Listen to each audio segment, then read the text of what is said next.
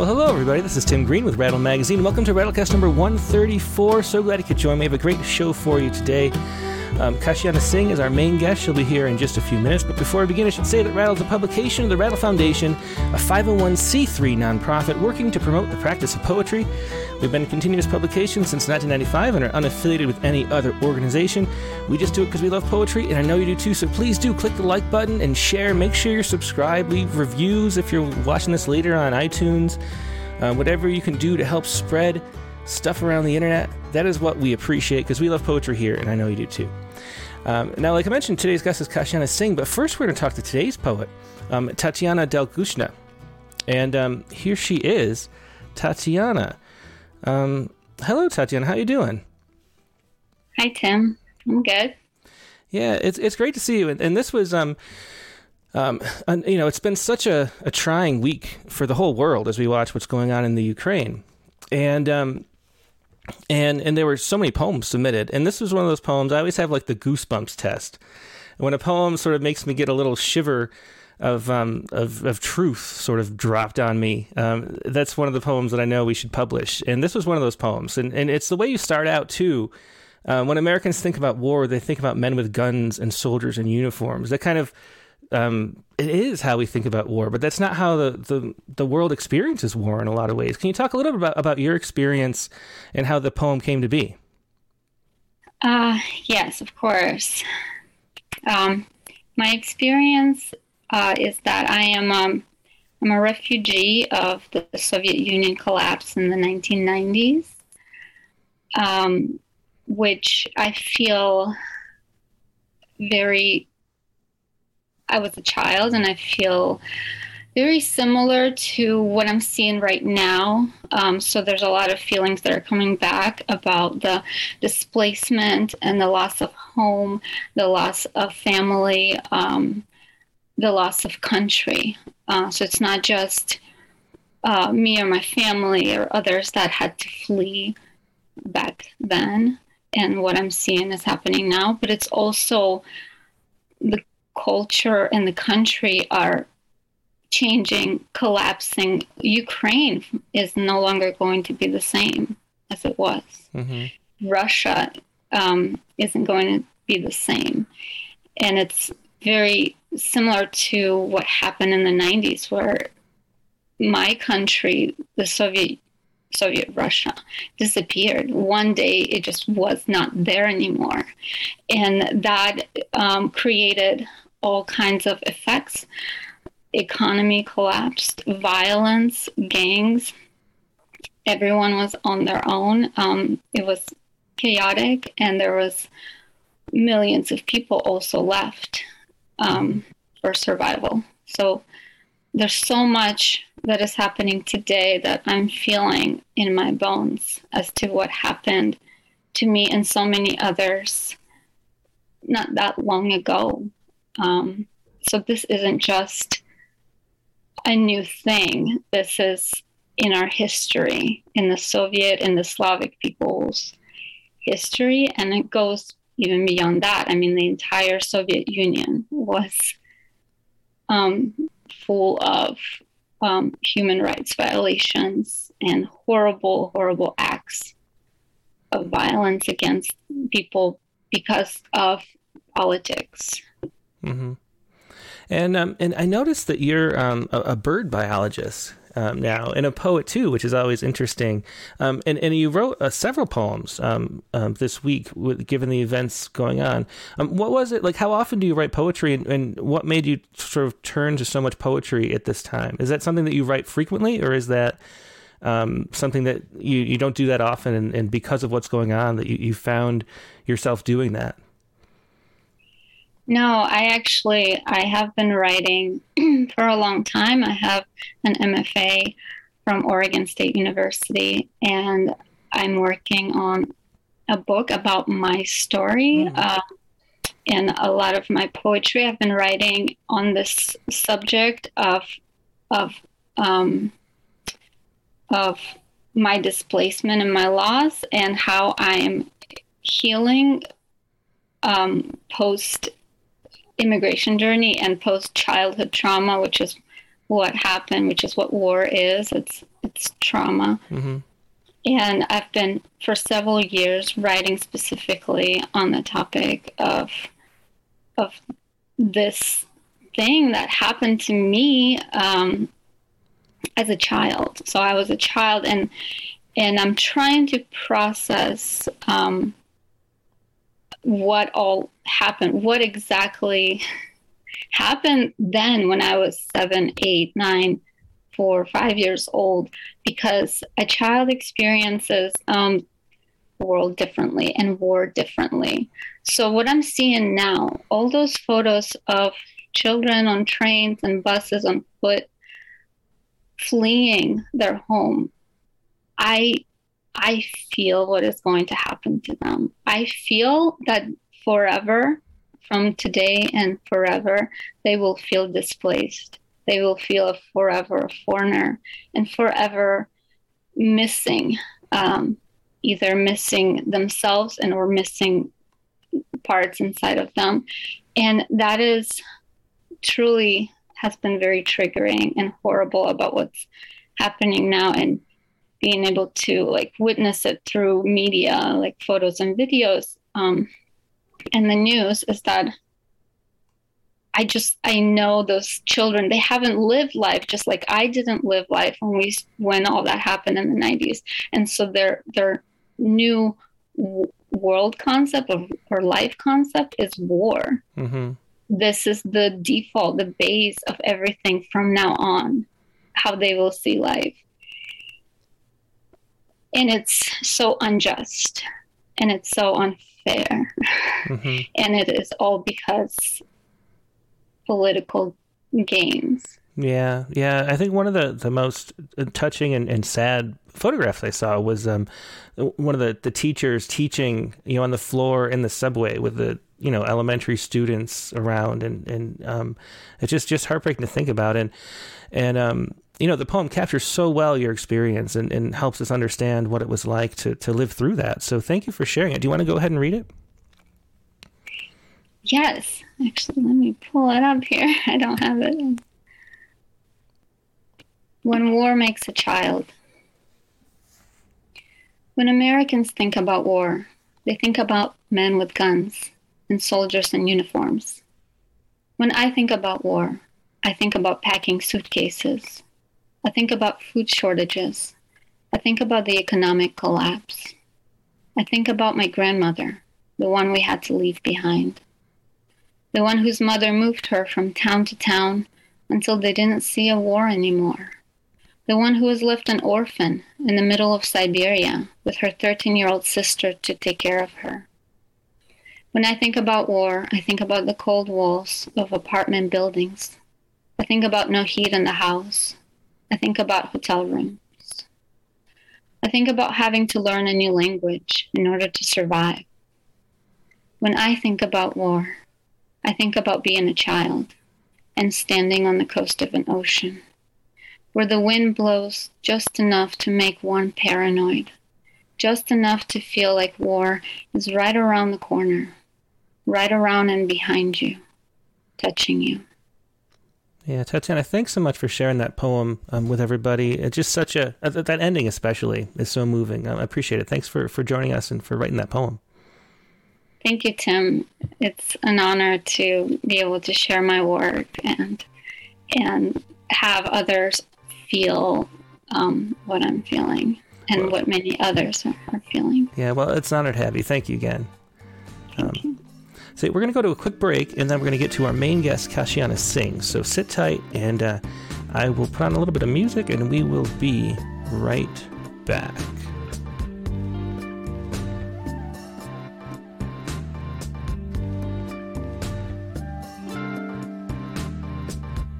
And we're back. Thanks for your patience as we uh, get to Kashiana Singh. Kashiana is a management professional by job classification and a work practitioner by personal preference.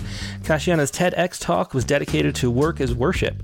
Her poetry collection, Shelling Peanuts and Stringing Words, presents her voice as a participant and an observer. Kashiana's latest full length collection, Woman by the Door, is a knitted collage of poems rooted in lived experiences and saturated with the poet's varied sensibilities and influences. Her poems have been published on various platforms, including Poets Reading the News, Visual Verse, Oddball Magazine, Rattle Number 73, Poets Respond as well, and elsewhere. Kashiana lives in Chicago and carries her various geopolitical homes within her poetry. And I forgot to ask you this before, Kashiana. So hello for, to you first of all. Hello. Thanks for having me, Tim. Yeah. So I think I think you moved to North Carolina, right? So I should. Yes, I okay. That's okay, right? I carry Chicago within me, so it's perfectly yeah. all well, right. Well, I have the um, see. I just grabbed the bios from people's websites, and I but I put um, North Carolina underneath your you on the screen, so people know where you are. Perfect. I'm actually calling in from Boston right now. Oh, are so you? It doesn't matter. See, so I see. Normally, I check with people before, and when we did a little little practice call, I forgot to ask you. Uh, so you're not actually in it. So we're we're deceiving the world by call, saying you're in North Carolina, but yes, that's okay. Exactly. um, so how you doing? I'm doing really well. Uh, thank you for having me. And what a what a poem that was. Uh, Tatiana's poem was just stunning. Yeah, we've been just it's amazing. The the number of poems and the quality are just amazing. About uh, over the last week, it feels a lot like um, the the pandemic start era where we were getting hundreds and hundreds and hundreds of poems for uh, Poet Respond, and there's so much good stuff because people turn to poetry in the yeah. um, in in yeah. times of need and, and, when things are difficult, uh, we turn to poetry. So it's it's nice to see that, and um, and and really great art comes out of um, tragedy. It really does, no uh, which question. we maybe talk about later as your um, work for uh, Poetry the News. But um, for now, let's start out with a poem. Uh, what do you want to read first? Hard to choose, but I'm going to go with um, the poem on page five and it's called In My Nani's House, Curds and Whey Were a Religion. I'll put it up here. Give me a minute. You have it, too? Yeah, I do. Okay. This is from the first section of the book. It's one of the first few poems, and I'll go ahead and read it, and we'll talk about anything that you have later. Uh, in my Nani's house, Curds and Waver Religion is the title of the poem. Rendered warm, the milk in homage to perfect temperature, every drop just enough, dripping a muted prayer on Nani's wrist. Stately, it would reside on the dining table in a glazed terracotta pot, its tenderness an immaculate gospel spoonful smooth like rays of moon, an attentive healing of my acidic chest, kindness revealed after rested nights. Persisting in pause and patience in my Nani's house, sallow in its maturing, whisked tidily into incubation. The ritual of curd making harnessed my attention for precision and process for transformation an unveiling of the delectable aphrodisiac on alabaster mornings, always a ceremony. I have failed to assemble curd like that. Mine settles in waterful, in watery mouthfuls of regret. It tastes hollow like an afterthought, forgetting to tighten its surface muscles. It collects itself it collects into itself, refusing to be real curd, metamorphosized. I have tried so much to do what Nani did, but the curd I make always looks like half fulfilled wishes, as if it is telling me to have more patience, wants me to breathe in, breathe out, and stir the silence. The chewy curd I assemble is reluctant, uncondensed, unlike the metabolic grace in my Nani's house.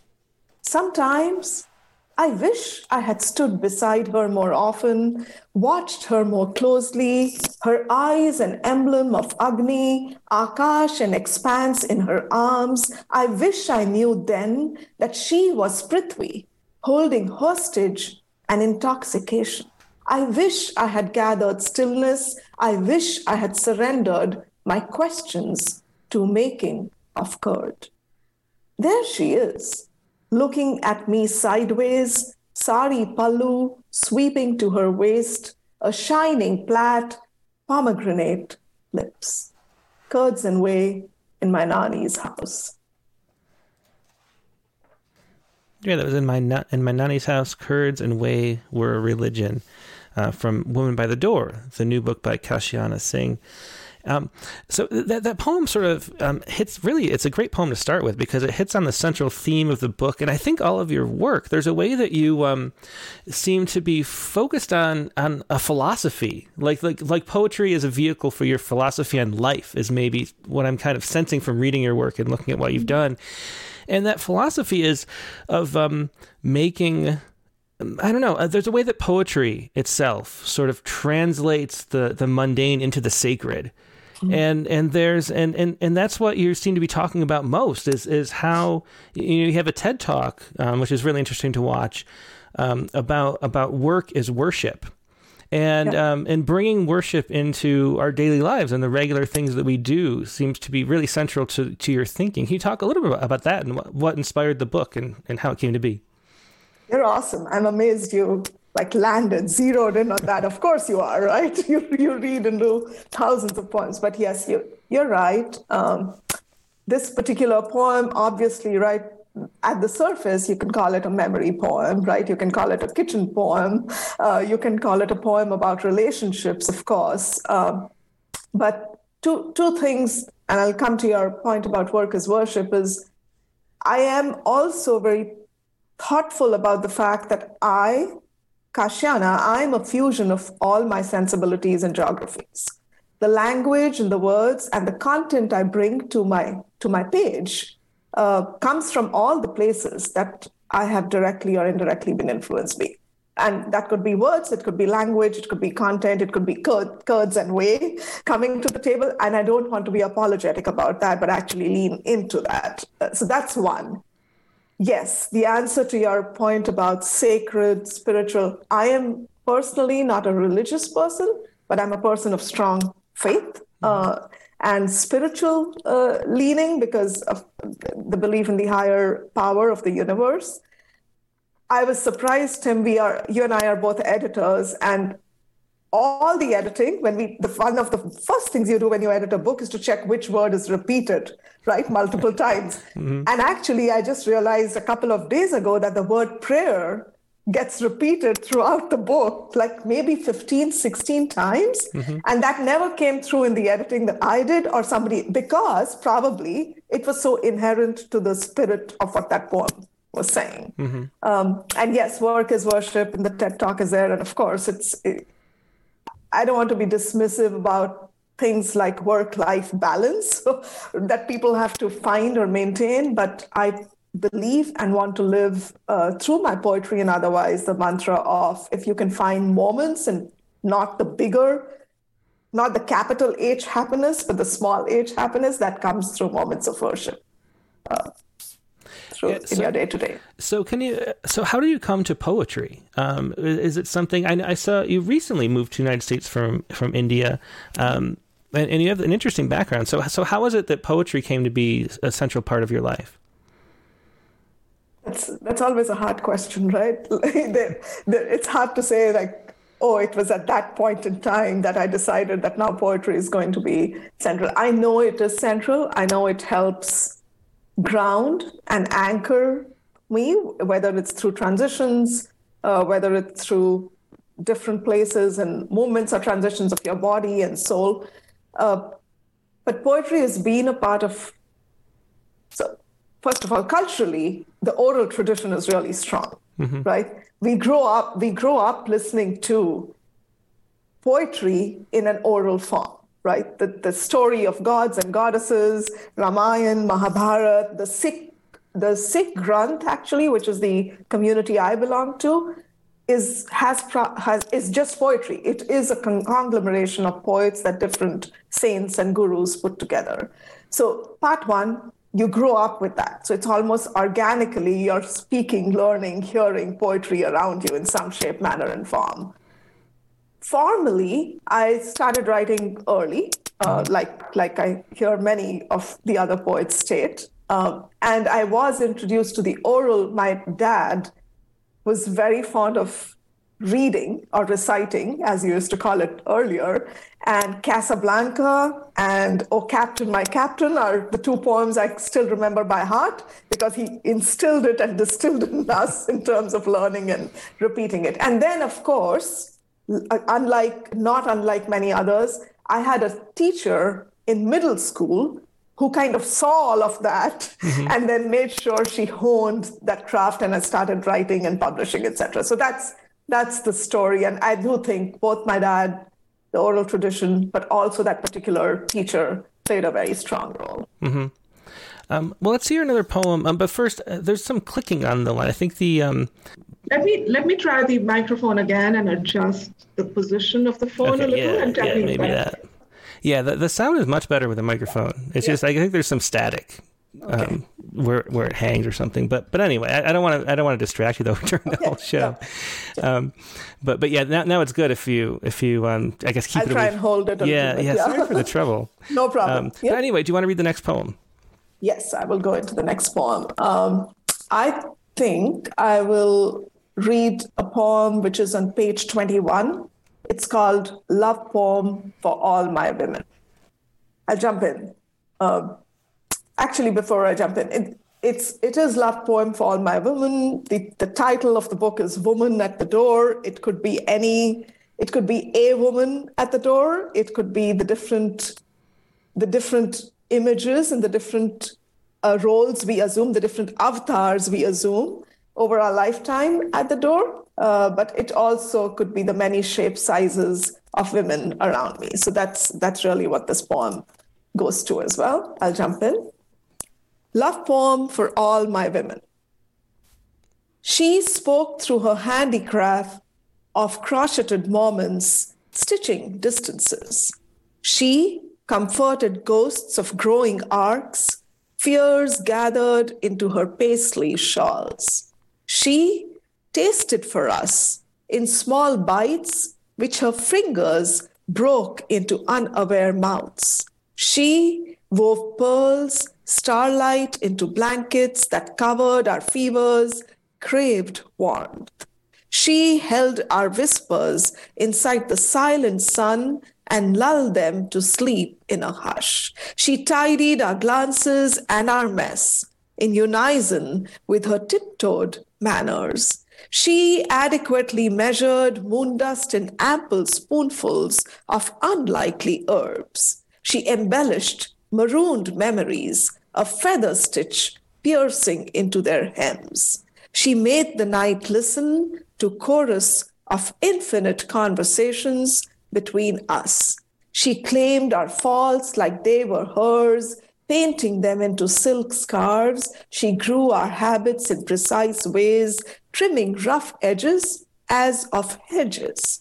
She journaled in a cursive so curiously alive on a page, making constellations. She became Shiva and his consort too. If needed, she would awaken a Tandav. She practiced mindfulness of single words, collecting shukar, shukar, shukar. She is my equinox, balance brimming with all seasons. I hold my axes in her. And that was a love poem for all my women again from uh, Woman by the Door, Kashiana Singh's newest book. And um, and so uh, that's another poem that's just exemplar of the way that the the book operates, which is sort of praising. They're book of praise poems. It, it, feels like too, like praising moments and praising people, and and um, in our hand in it. How much of that is is intentional? Is that I, I, I don't know. I was looking back. I was looking at your work and, and some of the interviews you've done and things like that, and somewhere you said, and I couldn't find it again, and I didn't write it down at the time, but um, there was something where you, it felt like like you were very consciously using poetry as a vehicle uh, for for. I can't remember exactly what you said. I wish I could, but mm-hmm. but there's a way that you're using poetry as a tool to share um, yep. something intentional, more than than sort of most poets seem to be, you know, engaging with the world through poetry in the sort of an organic way. It seems like it was very conscious the, the choices you're making. So, can you explain why you made those choices? Yeah, and I like to call poetry, and I know you often have mentioned that as well as a problem-solving tool, right? Uh, which which is fine, but the difference may be I don't think it's about the solution to the problem that I'm looking and bringing poetry. It's the process mm-hmm. of writing the poem and what you're going to do with that. And when I and the word problem is not literal, right? It could be to your point. It could be a relationship. It could be a moment. Uh, it could be a situation. It could be a transition. It could be loss, grief, etc. What you do with it through that poem is where I think the poem becomes the vehicle to transform that moment into something bigger and broader. Mm-hmm.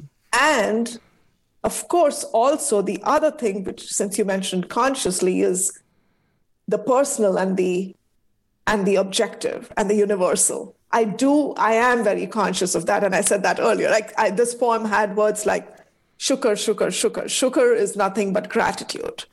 Uh, right? Mm-hmm. Tandav. And Tandav is nothing when but what Shiva does when he's angry with what's going on. And so I think the usage of words like that, and hopefully, uh, people who read go and find and get deeper into those concepts that may arrive on the page in the form of a word. That's that's what I'm trying to do. Mm-hmm. Uh, obviously, the, there's never perfection in poetry, and it's a journey, right? So yeah. Well, let's uh, let's hear another poem. Um, okay. um, next up was um, well, what let do you want to do next? You can pick. Yeah, let me uh, let me go to. Uh, let me change a little. Let me go to. Um, let Let's go to just a process. After all, uh, it's on page seventy-two. And it, the book you probably mentioned it. Tim is divided into three sections. The first section is apertures. The second is portals, and the third is detours.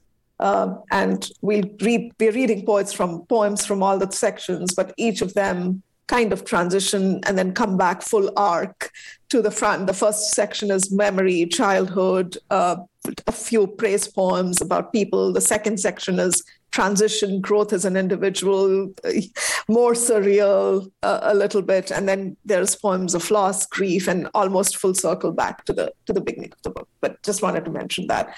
I'll jump into the poem. And this one, I'll caveat I have not read this poem out loud. Oh, really? Before.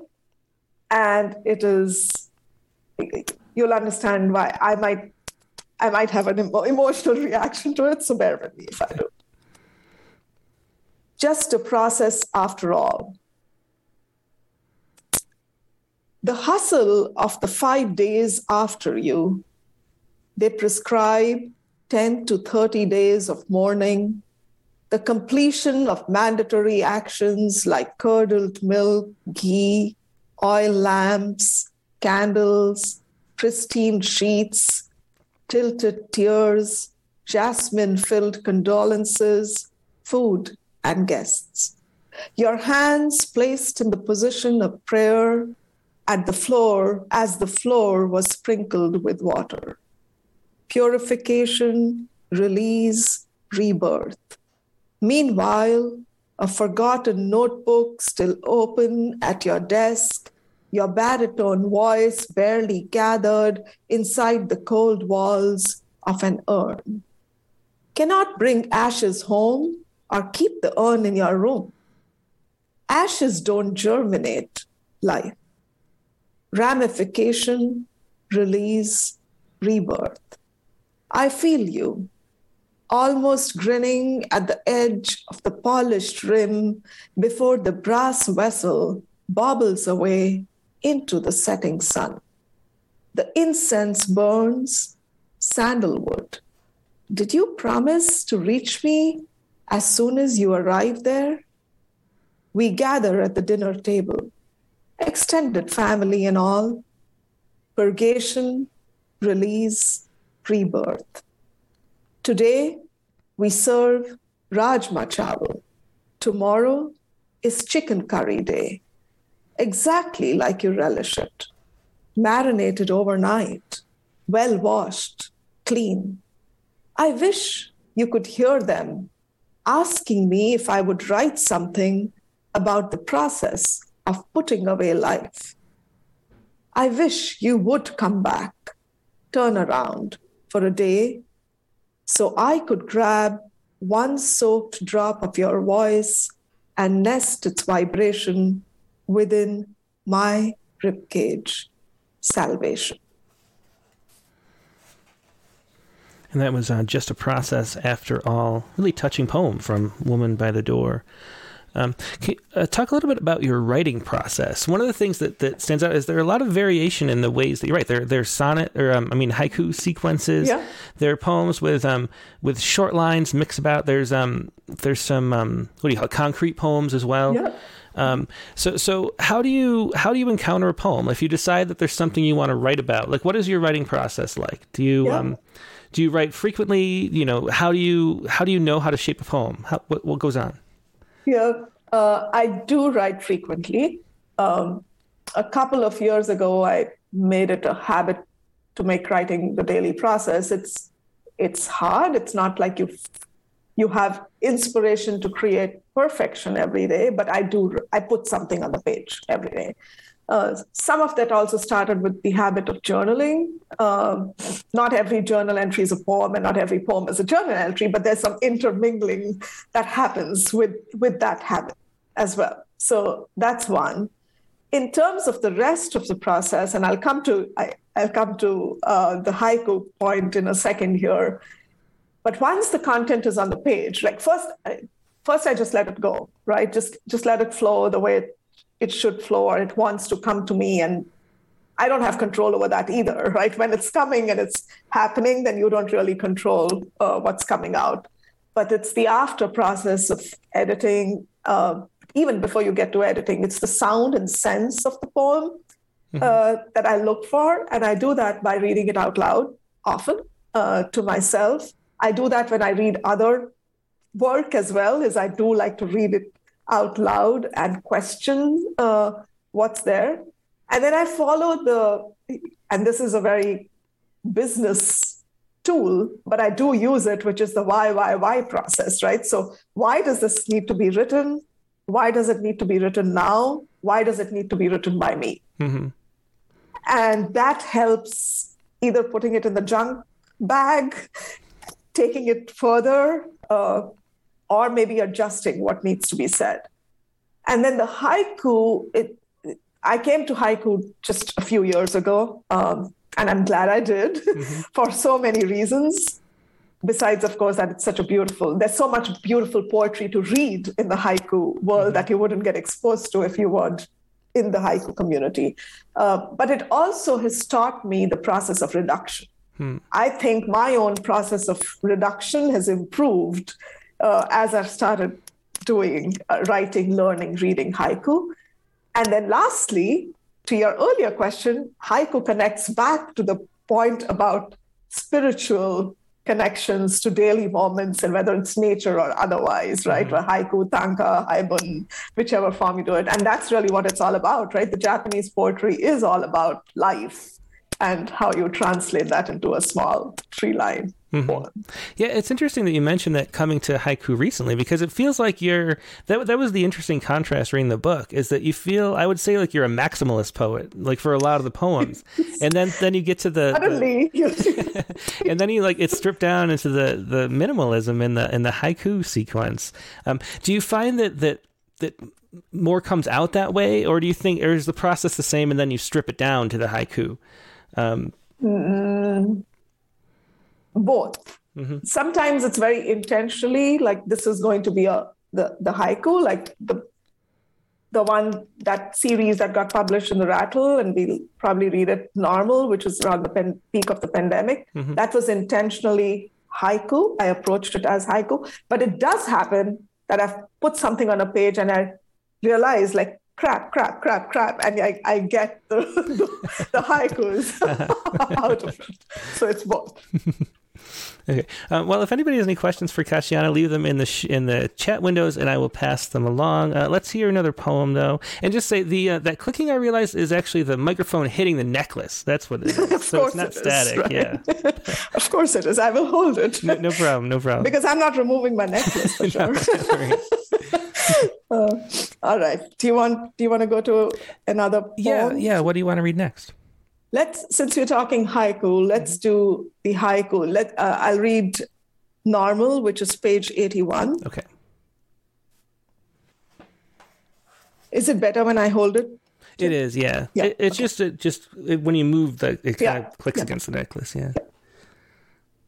Normal. Rare blue moon, another ambulance, and blue lights. Rare blue moon, another ambulance, and blue lights. Obituaries, age, color, caste, no bar. Obituaries, age, color, caste, no bar. Tourist season, an empty colosseum of silent coffins. War zones, a worldwide bunker of chaos. War zones, a worldwide bunker of chaos. Shallow breaths, grandma whispers a final blessing. Shallow breaths, grandma whispers a final blessing. Cancelled flights, the Godwit migrates again this year. Cancelled flights, the Godwit migrates again this year. Ocean waves, the dip and rise of economics. Normal. This is the haiku series that you had published. Yeah. This was part of uh, Poets Respond, right? Yes.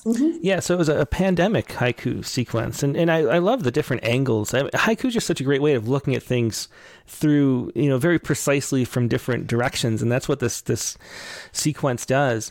Um, eh, so this sort of brings up another topic, though, is that you're an editor at um, Poets Reading the News, and um, have been doing that for I think um, a year or so. Uh, two plus years. Two plus years, yeah. So, what has your experience been like with that, and, and why did you get involved? Because I think um, it's been around for, for like maybe six or seven or eight years, right? Yep, yep, yep. Um, so, so what made you get involved, and, and, and what's your experience been like with that? Yeah, that's a great question. And uh, I got, yes, it's two, pl- two approximately two years. Um, they had, I, I got published with them. Uh, and then they had an opening for an editor, and I just applied. The reason I wanted two things why did I want to do the editor hat is because I think it hones your craft differently when you're sitting at the other side of the table and the chance to read so much poetry as you always said will never happen in any other way as except when you're doing something that's time bound and you're coming to it like again like worship again because you're, you're not reading for pleasure you're reading because it's your task and job to do it but you also enjoy it. So that's why i wanted to do the editor. Why poets reading the news and the association is i um, i love the connection of journal like it's like poets respond right? The journalism and poetry connection uh, was very special uh, to me and different as compared to the mainstream uh, journals or other editor positions that i could have gone to uh, it's been an outstanding experience for that very reason. One, the years, the last two years have had so much, right? Whether it's the pandemic or the insurrection or everything happened in, in the global uh, scenario as well. E- my home country, India, has had just political right upheaval in, in its own ways. And I know we've read a few poems on poets reading and poets respond, Tim as well. But the biggest learning and the biggest enriching factor from that association has been how like tatiana's poem right? How people come to these call for response but the poem itself could be about a bird mm-hmm. about a about a butterfly right? About a child that's crying uh, and yet the essence of the gravity and the gravitas of that moment comes through. And so the beauty of learning that through other people's craft uh, is, has been very enriching. And I've made my own notes along the way every day. So I kind of keep two things. One is the editor response, and I keep my own notes on the side because it's giving, it's it's like a mini MFA, mm-hmm. right? It's teaching you. Yeah. So um, one of the things that I find with um, Poet Respond is because the news is so politicized. I mean, it's always political, and there's right. always um, and, and, so a lot of our responses end up being um, you know po- polemics, I guess, or, or, you know we have our opinions about things, and then we're mm-hmm. sharing those rather than. Um, sort of exploring the, the, the world through poetry, I think, and, and there's a real right. clear distinction. I think a lot of the submissions that, that we get um, you know, tend to just have such a such a strong perspective to start with that they don't like go anywhere. I guess maybe is a way to put it.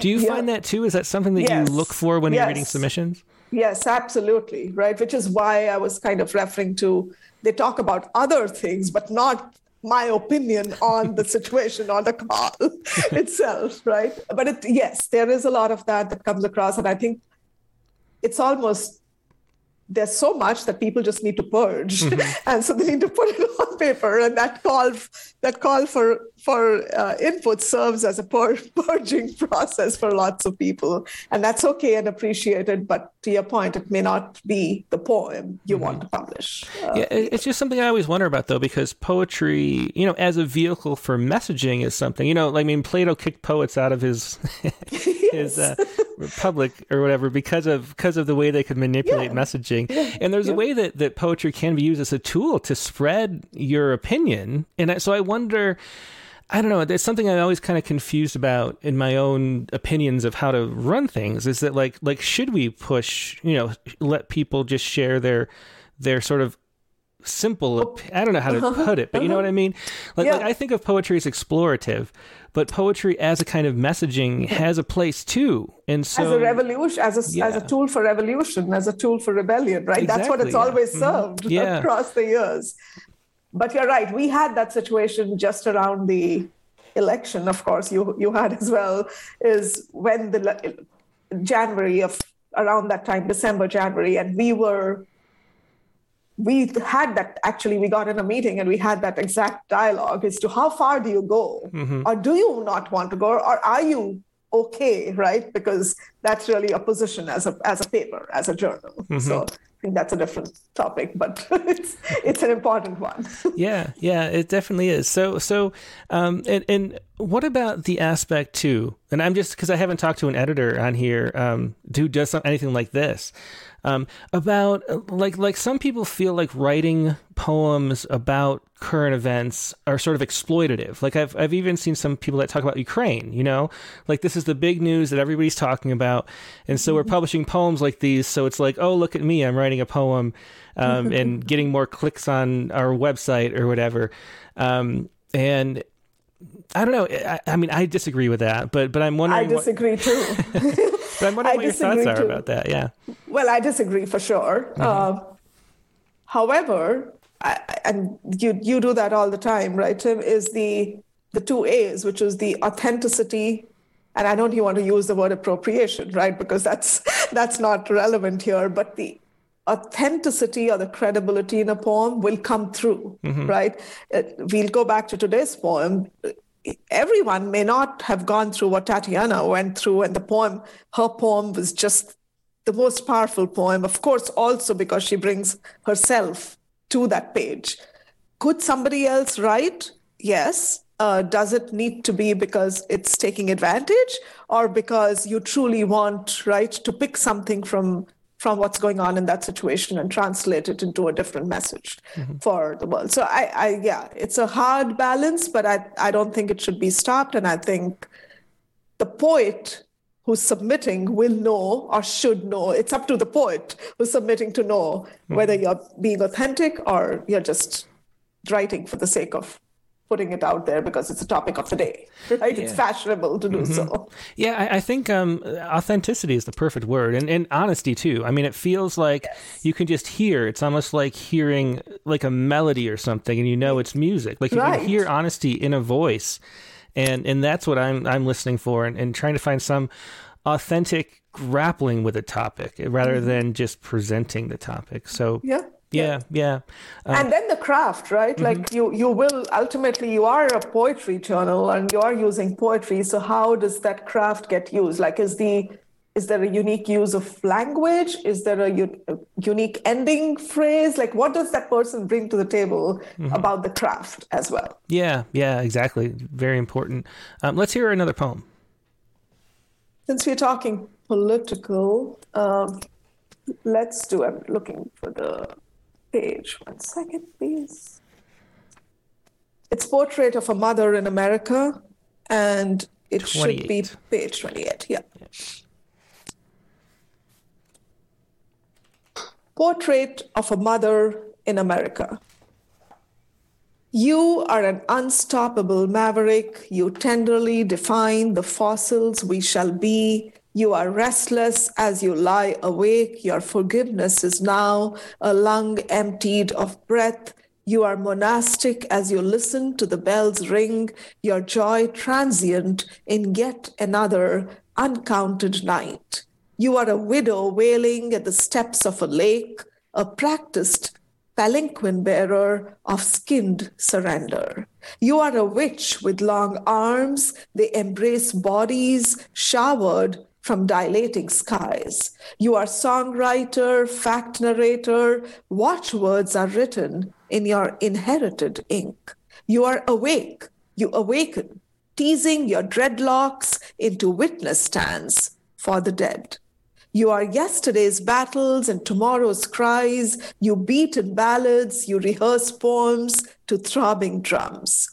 You are louder with each breath. You penetrate deafening normal inside and outside. You are repetition. You sketch a scrawl that leaves scars on a country's cardboard map. You are hunger. Your sharp tongue bites into cornbread, ready again for another funeral pageantry. You are unabashed, you offer your breast to beating chests, fostering care for conjugated loss. You are ricocheted through our mistakes. Your prayer is a pause inside vacant throats. You are conversation to our silence. You pour questions into our coagulated eyes. You are a mosaic of common journey. Your pilgrimage is to places where multitudes died. You are sister. You are princess. You dance in compassion, holding your head high. You are your ancestors. You are, le- you are leader. You are healer. You make garments of their velvet, flagellated skins. You are language, farmer of roots. You nourish the irreverence of all marching youth. You are baptized. You are ostracized. You drink from the thirsty fountain of wakeful lives. You are time of all moonless times. You rudder the sea to the sky. You swallow meteorites. You are inadequate in your cones. You ache in psalms that sing into life and afterlife. You are relentless, a stitcher of quilts. You fill it with absence, thread it with sinew of barren wombs. Portrait of a Mother in America. This was around the George Floyd situation. Yeah, and one of my favorite poems in the book. Such a great litany. The the rhythms in that are just amazing, and um, and uh, the the way the, the the details carry through the poem. Um, the the you are a mosaic of a common journey I love that line too, and the and just the that, that's one of the, the sort of central lines in the book. I kind of feel like is that that's mm-hmm. the woman by the door, the mosaic of a of a common journey. Mm-hmm. Um, uh, we haven't really talked about the. You mentioned the sections, um, detours, yeah. portals, um, apertures. Um, how is the? How did the book come to? How did you come to that shape in the book? Um, yeah, w- was that something that you that it took a lot of time to to put together, or did was that idea right away in the formation of the book originally? That's a great question. And no, it wasn't in the formation of the book originally. Um, like I said, I usually let let the poems happen. I don't start off with, oh, now I'm going to write the book. Though I do have a thought about my next project, but we can talk about that later, uh, which is the first time that I have it. Um, but no, the book wasn't designed like that from the start. Uh, the book is a conglomeration of poems that got written in the last 10 years. So you mentioned I've been in the US for around that time, and most of these poems are written or they might have formed earlier but came into shape around that time. So that's a common theme. They're not about events in the 10 years, but they're written in the mm-hmm. 10 years. So the perspective I have to events past is different because of the geographical distance, the physical distance, and my own transition as a woman and my being at the door myself. So the the collect so we, like we always do right i started to then put thematically together what it looks like the one thought i had when the woman when i got the title and when i started thinking about the shape of the book is I wanted it to be something cinemascape-ish, right? Mm-hmm. And that's where you see aperture and portal and detour, because I do think our lives is a cinemascape that you can almost play uh, in front of your eyes. And that was my vision uh, for the book. But that, and then the sections came about just because it was important for me to distinguish for myself and for the receiver of the book, uh, the three sections, because there is some distinctness, even though there's a commonality and the arc closes mm-hmm. back. So. Um, th- there's a question here from uh, Dick Westheimer. How do the sounds uh, and music of Indian inflected English um, vis-a-vis American inflected English work in your poems? Is, is, that that the music of the two different different voices? Is that something that how, how does that impact the poems? That's like it's. Thank you for the question. Uh, it's a great question, and I, I smile because you said you use the word mosaic, right? I think it's all of it's both, mm-hmm. right? And it's there's probably a because remember the Indian English is as we study in our schools, the influence is a lot of British English as well, right? So there's all of that that comes into play. Um, I don't consciously then come to the poem even later to say, oh, I want to keep this with the Indian aspect, and I could keep this with you. No, that's not what I do. Uh, but I do know, and I've heard from people who've read it, including editors and early critics who've said that both those flavors seep through. Um, mean, going back to my prior point, I'm very conscious about not being shy about the natural Indian musicality, sound, sense, words uh, to seep in, mm-hmm. because that's the to your point, that's the authenticity that I don't want to take away from from my poetry.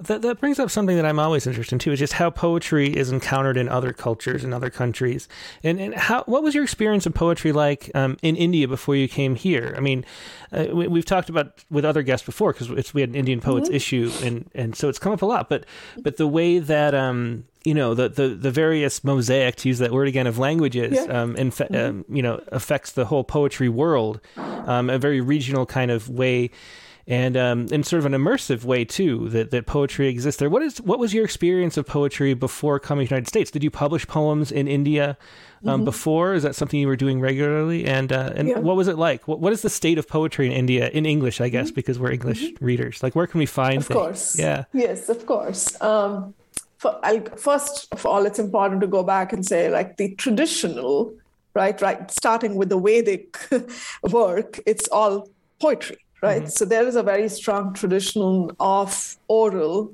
uh, storytelling. Uh, poetry. It has the longest history, written in various languages, right? Tamil has a lot of poetry. It, of course, Sanskrit has a lot of poetry, and then the regional languages.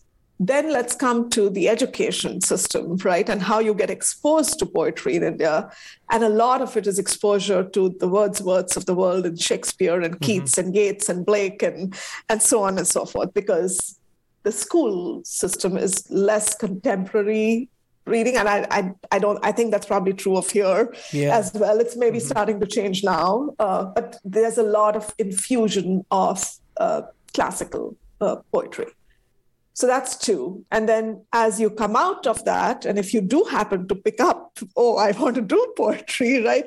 Then the question is do you have community and do you have uh, support and publishing?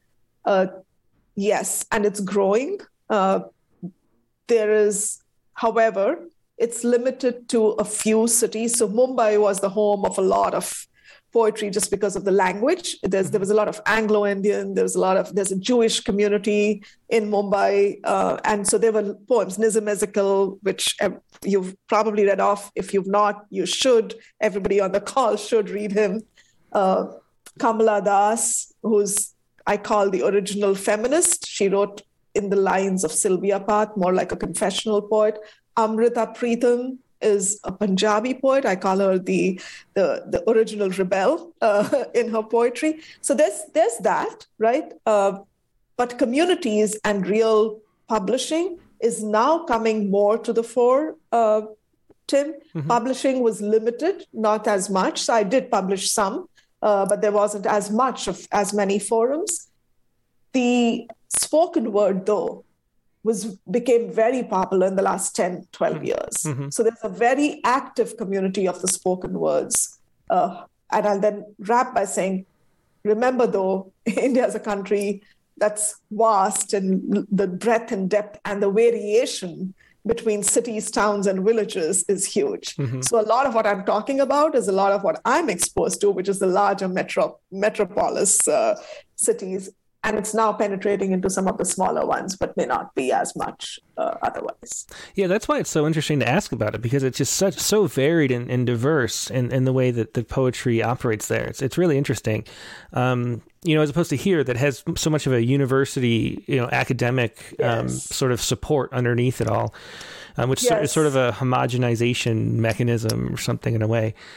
Um, so, so if there was a, a journal, um, you know, to check out, is there something you could point us to to to read? Yep. Yep. Let me um, I'll, before we wrap the session once again, I'll I'll post in the chat, Tim, a mm-hmm. couple of links to a few journals, and there's the Sahitya Akademi, which is the the letters organization of relevance comparison to India, and there's a couple of other good places that people who want to read mm-hmm. can well, we, we have room for about two more poems and then a little bit more discussion. So, what do you want as your second to last poem? Oh, that's hard. Mm-mm-mm. Let me do. Let me do pagri turbans since we're talking about authenticity and language and so on and so forth. And it's one of my favorite poems. And also, I think my father might be on the line listening, so this is for him. Okay. Right, pull it up. You have it? Yep, I do.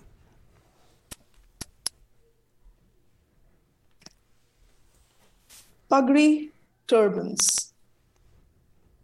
All my writing was born into the folds of my father's pagri, one in each fold of his khaki, cotton, starched, smooth, sturdy. I attempted to shape stanzas with my tongue while my hands pulled, stretched, unbound all the six yards of cloth, unfurling beginnings. I proudly held at one end on mornings when I was called upon to help twist the length. The landscape of that moment had a spirituality, a gravitas. It snatched at my throat. Settling into creased circles, my voice had so much to say. Instead, in quiet observation, I gave it all my care, all my curiosity. His prayer had a very specific tempo. I never dared disturb it. I saw an intimate conversation sprouting into the empty spaces of teacher and disciple, unsaid. A sacred hum became audible. I heard stories being revealed as elders sang hymns in waves. Gentle metaphors were formed in faith as a circular wrapping, folded and unfolded words. They became mine, unborn into me as I held the fabric taut, was taught letters, my fingers at the edge of a long pagri, he so reticently pulled at the other. Tugging just so, he said to me each time we symmetrically styled a turban in performance together You, my daughter, my poem. Pagri. Yeah, those Pagri turbans um, from Woman by the Door. Thanks so much for sharing that one. Another beautiful poem.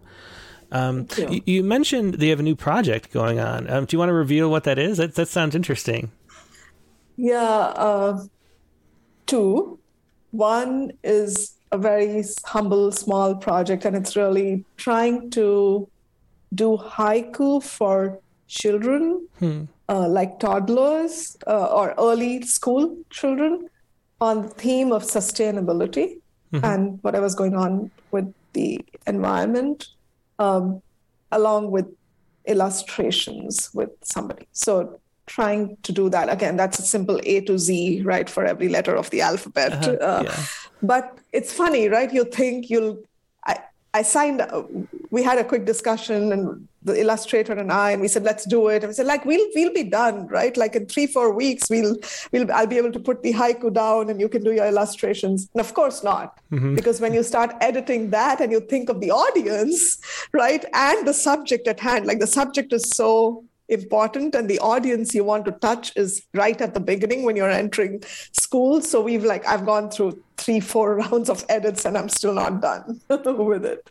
Yeah, uh, that's really interesting. Um, I, I, don't think i've ever seen haiku directed at children before. Yeah. Um, yeah, yeah, i don't think i've seen it. There may be something but no i've, I've not mm-hmm. seen a lot yeah yeah and it's so important to get more poetry you know you know quality poetry in front of kids. I think um, you know, the children's books some of them are great poetry and some of them are not great poetry. Not great poetry. Yeah i mean having little kids that's that's one lesson i learned is that uh, some of the things is, is I, I just refuse to read certain books that my you know little toddlers come up to me with because uh, I just couldn't handle the, uh, the terrible like clunkiness of the of what was there on the page. Yeah, and actually, I'm glad you said it. One of the inspiration, of course, there was sustainability. It was like haiku. Since I was passionate about haiku, but there was also like this.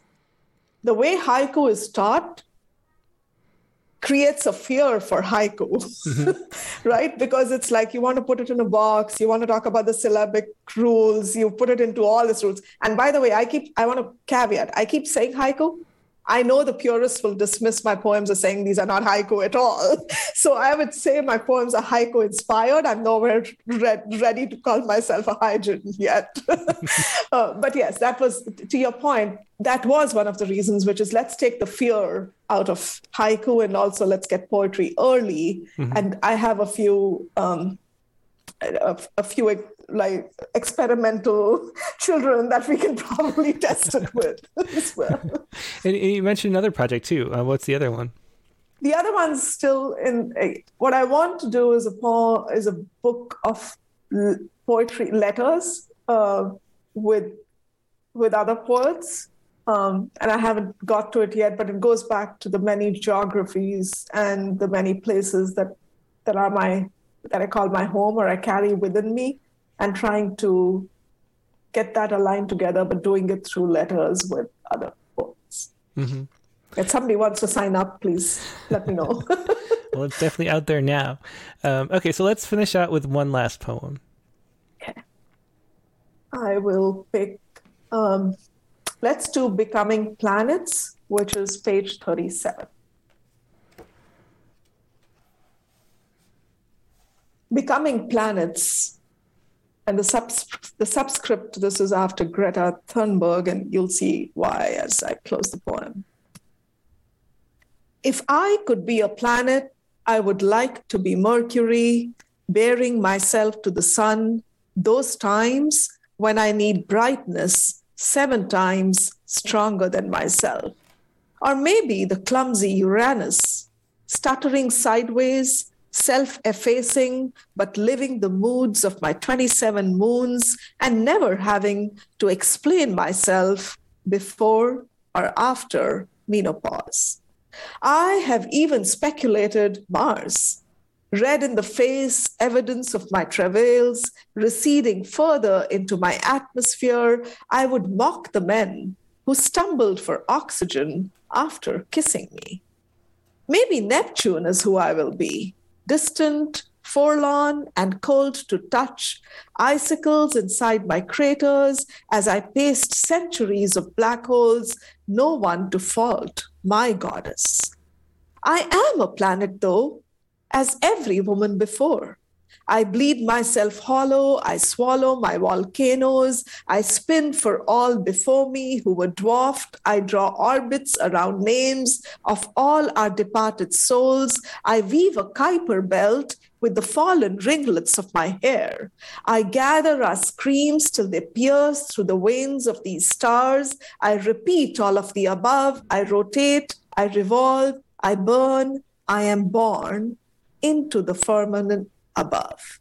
I become my solar system, my tears crystallize into brooding planets, swaying to the blah, blah, blah of a flawed earth as it still manages to trudge along, becoming planets.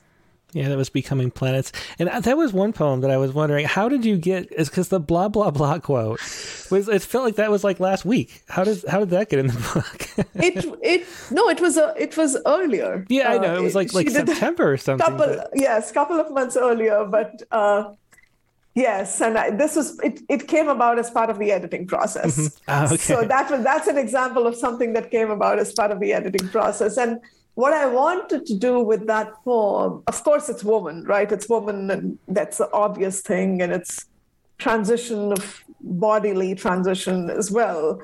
Uh, but there's also the woman and Greta's call, and it was almost like oh, the howling menopausal woman, and that's what the earth is, right? That's mm-hmm. howling for attention uh, for all of us. So that's what I was trying to do. Yeah, well, really cool poems, a really great book, uh, Woman by the Door. Thanks so much for being a guest, Kashiana. It was a pleasure talking to you. you. as I knew it would be. I'm glad we could have you on an episode, and uh, congratulations on this new book. Thank you. Thank you for having me, and have a good rest of the session. Yeah, Bye. thanks.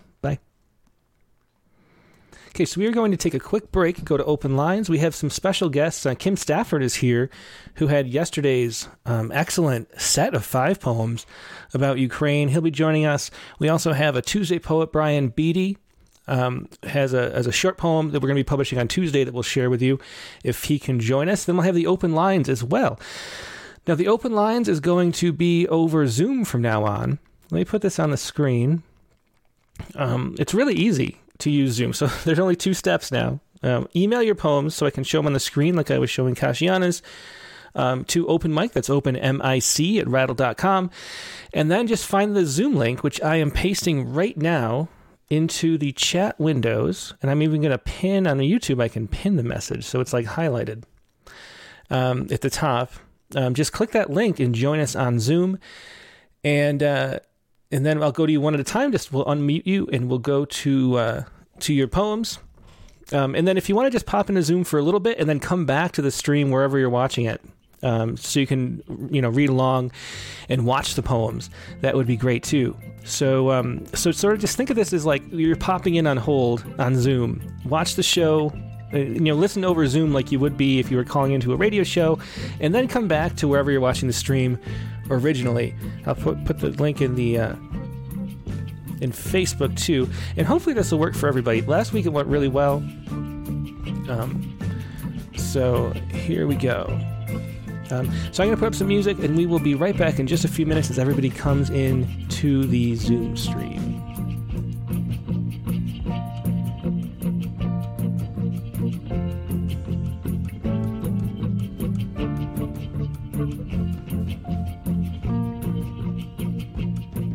And we're back. Thanks for your patience. Um, we have some great lineup of uh, open mic readers, and Kim Stafford is here, who had um, Saturday's amazing cycle of five poems for Ukraine.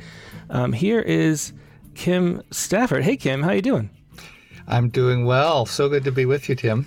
Yeah, it's great to see you. Um, you know, it, I've enjoyed your work for a long time, and I think the first time we've actually published you. So it's really, really fun to see you in an issue of Rattle, and and such an amazing set of poems you have here. You mentioned and you sent. Uh, additional poems too. I, you know, you said the one. I think the first poem that you had on the list was um, the last one we published, "Calling Home."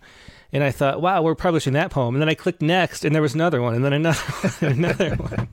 And when I um, and when I um, um, you know, emailed you to say we'd like to publish five of them. You said I have five more, and so you're you're writing. Um, it's really part of your writing process, as, as you mentioned. Do you want to explain why? You know, some of my students, Tim, say with the pandemic or the search for justice or war, um, I'm just paralyzed. I can't write. Uh, I have the opposite feeling mm. that trouble in the world is uh, an incandescent prompt for poetry, really calls for poetry, uh, rather than being uh, paralyzed uh, as my wife says, talk back to darkness. Hmm. Yeah, that's a great. And I think uh, you know the the the news. Uh, this is one thing Rattle so beautifully provides a forum for. The news is filled with prompts, uh, really demands for imagination, uh, thought, alternative uh, ideas about what we're here to do.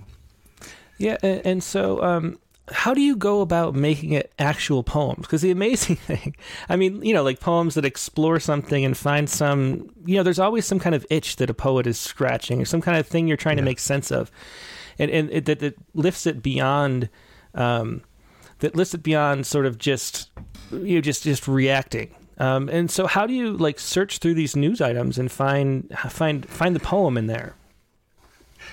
Well, I think uh, poetry is following the lead of a seed turning into a sapling, turning into a tree. You know, there's some little thing uh, in the news, often at the periphery. Uh, you know, something you glimpse, uh, a word that catches you, and I just sit with that every morning, uh, long, sometimes for a long time, Tim. Mm-hmm. Uh, you know, with the feeling, well, that's nothing. You know, there's nothing. Well, there's something. Uh, and then to watch it grow as my hand moves across the page, uh, for me, that is an essential way to begin the day. Mm-hmm. Uh, so, so I, I, watch them grow. Yeah. And, and, how long have you been doing that, writing a poem every day? Has it been decades? Well, you know, my my dad, uh, he he was famous or notorious for his uh, writing too many poems. You know, writing every day. And on the January 1st of his centennial year, to, uh, 2014, I just made a vow. I'm gonna I'm gonna write every day. Mm. And um, say one thing about this. Uh, there's a poet here in Oregon, Elizabeth Woody, who's Navajo Wasco, and she said. Um, the more I do poetry, the less it's about what the poem is, and the more about who the poem serves. Mm. You know, who the poem serves. So I've just gotten in the habit of writing a short poem and putting it on Instagram every day. Mm. Uh, not knowing who it might serve, but to give it a chance, like publishing in Rattle or another magazine, to put it out there to mm-hmm. find a reader who can use it. Yeah, that's I didn't realize you were doing that on Instagram. What is your um, Instagram handle so we can Kim Stafford Poetry. Oh, perfect. Yeah, we'll definitely do that. Um, and, and you sort of touched on it a little bit, but how does the how is the process of writing every day for I guess the last eight years? How has that affected the the writing process itself? Um, it, do, do they come more easily doing it that way, or is it you know, or, or does it make you? Has it done something too? I'm wondering, just like spiritually within you, do you feel better about things because of that? Yeah, well, you know, this morning uh, before this program, Tim, I was on a, a international Zoom meditation.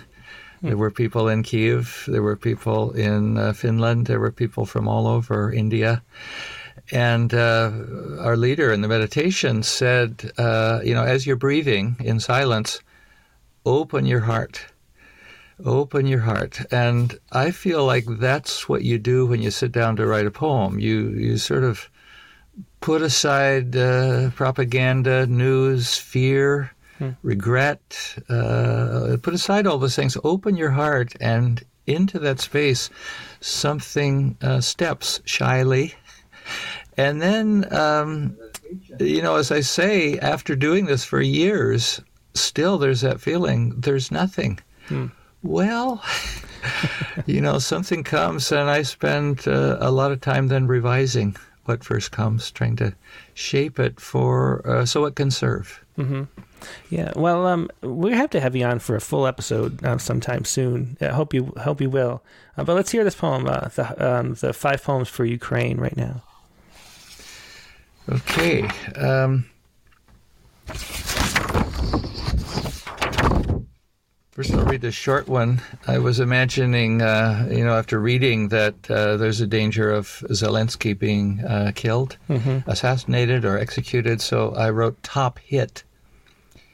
But, comrades, if we kill him, someone will make a martyr song, and it will become the anthem sung by thousands in the streets.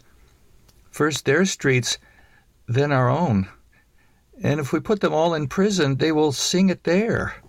And if we send them to Siberia, soon it will be our children singing.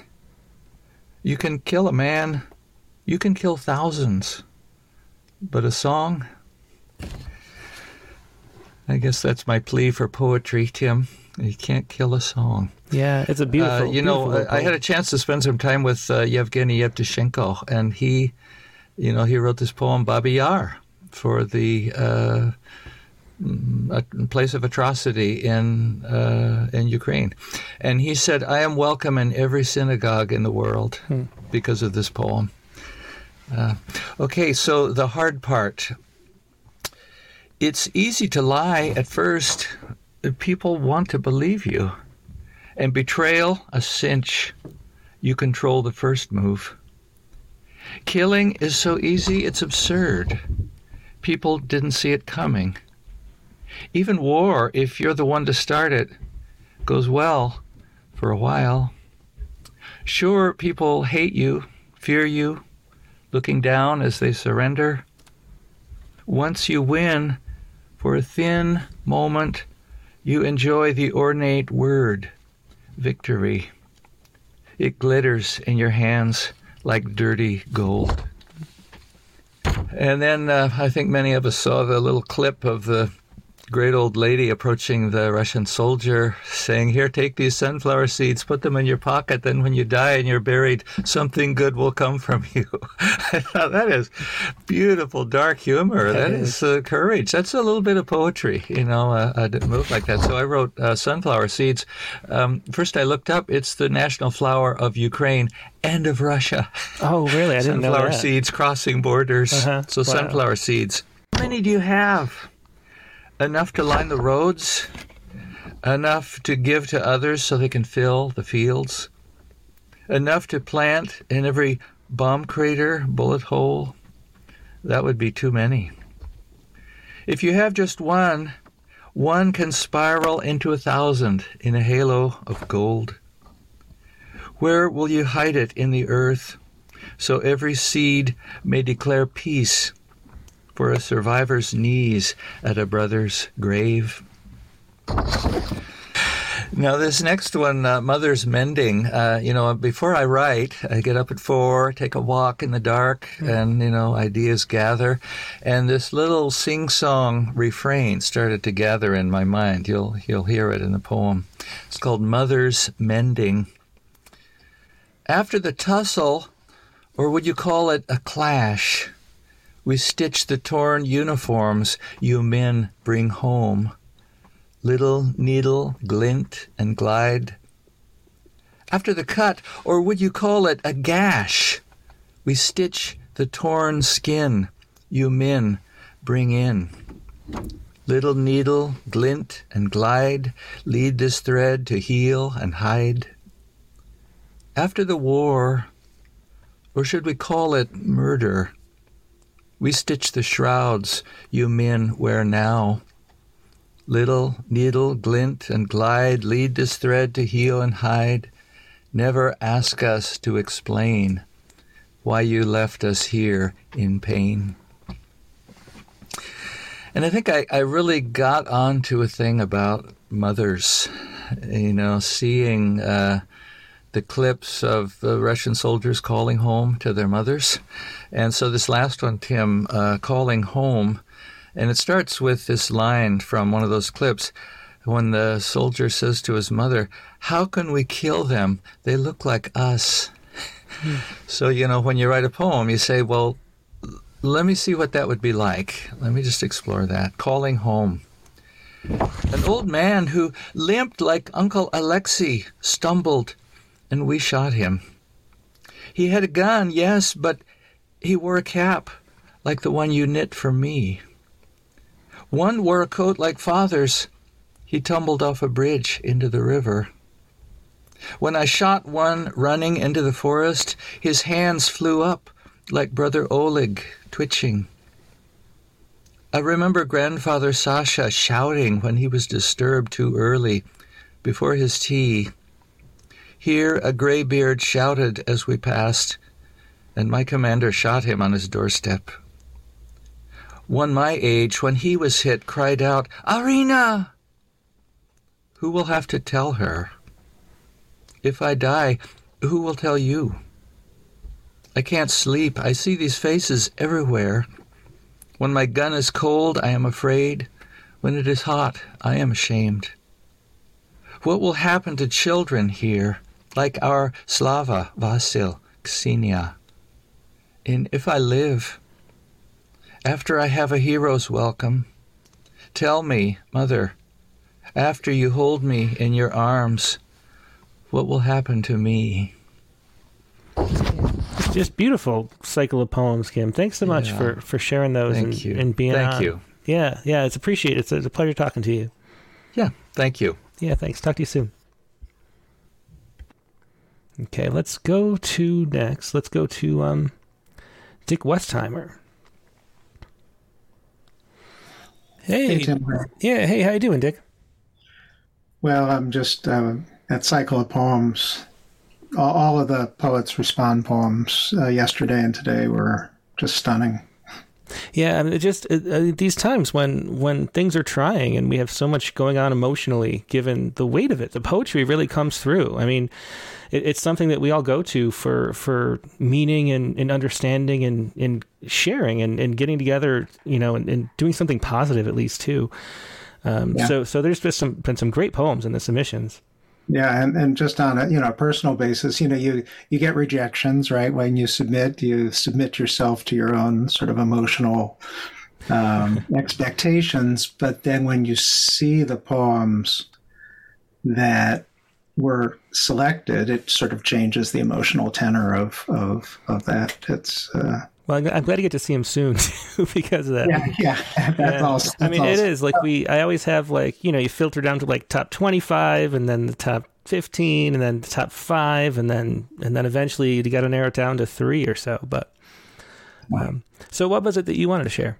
Um, so time for one or two. Um, let's see.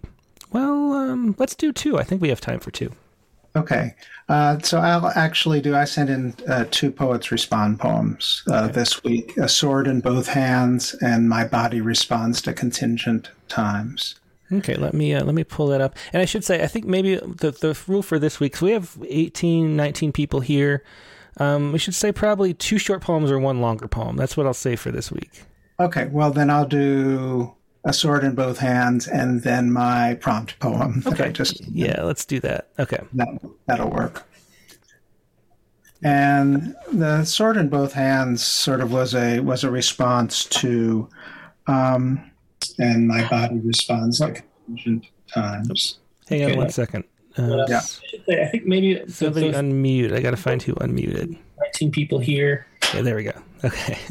Yeah. so back to Dick. Sorry. Yeah, don't unmute yourself until I ask. I thought I had it. Let's see. If I, I'm gonna put it. Okay, I'm gonna put it so people can't unmute, and I think I can still request. That's how it's supposed to be. So I just set it up wrong. I got a request. Yeah. Okay.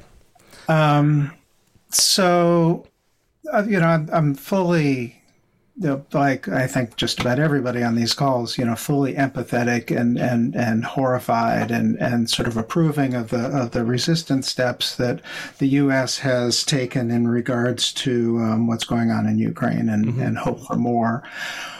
But I also realize that millions of people in the last 20 years have died at the hands of American adventurism, an illegal Yeah. and, and uncalled for invasion of Iraq, uh, you know, violating its sovereignty, a war in Yemen that we've funded and supported, and hmm Yeah. I mean, that- bombs are falling in Yemen right now. There are bombs that our tax dollars paid for. Yeah. So uh, this was sort and and and and then you know there was that terrific Trevor Noah piece that was done on the different reception of refugees in Poland and and Germany and some of these other countries. Um, so this is uh, in response to that. uh, called A Sword in Both Hands. And Dionne Brand uh, from the epigraph one is misled when one looks at the sails and majesty of tall ships instead of their cargo. We are a camera photographing itself, America. We are the majesty of tall ships, and we are the cargo, America. We are the jeweled sword, and we are the slain. We raise the blade and knight the brave in Ukraine, America. We bless them with crowns and say they look like America, America. We arm them with garlands of dragon slaying missiles and javelins of the finest steel. We bear our sword arm, America, and intone our money prayers. We strip the evil enemy of coin and commerce. We are money gods, America, and this we do with the right hand, America. With the left, we hold a pock-marked sword notched with brown bodies, America. We place the sword in the hands of bone-saw kings who do not look like America, America, to slay those who the camera cannot see, because we say, America, that brown and far away are not America, America. Those who have before them other gods than America are not America, America.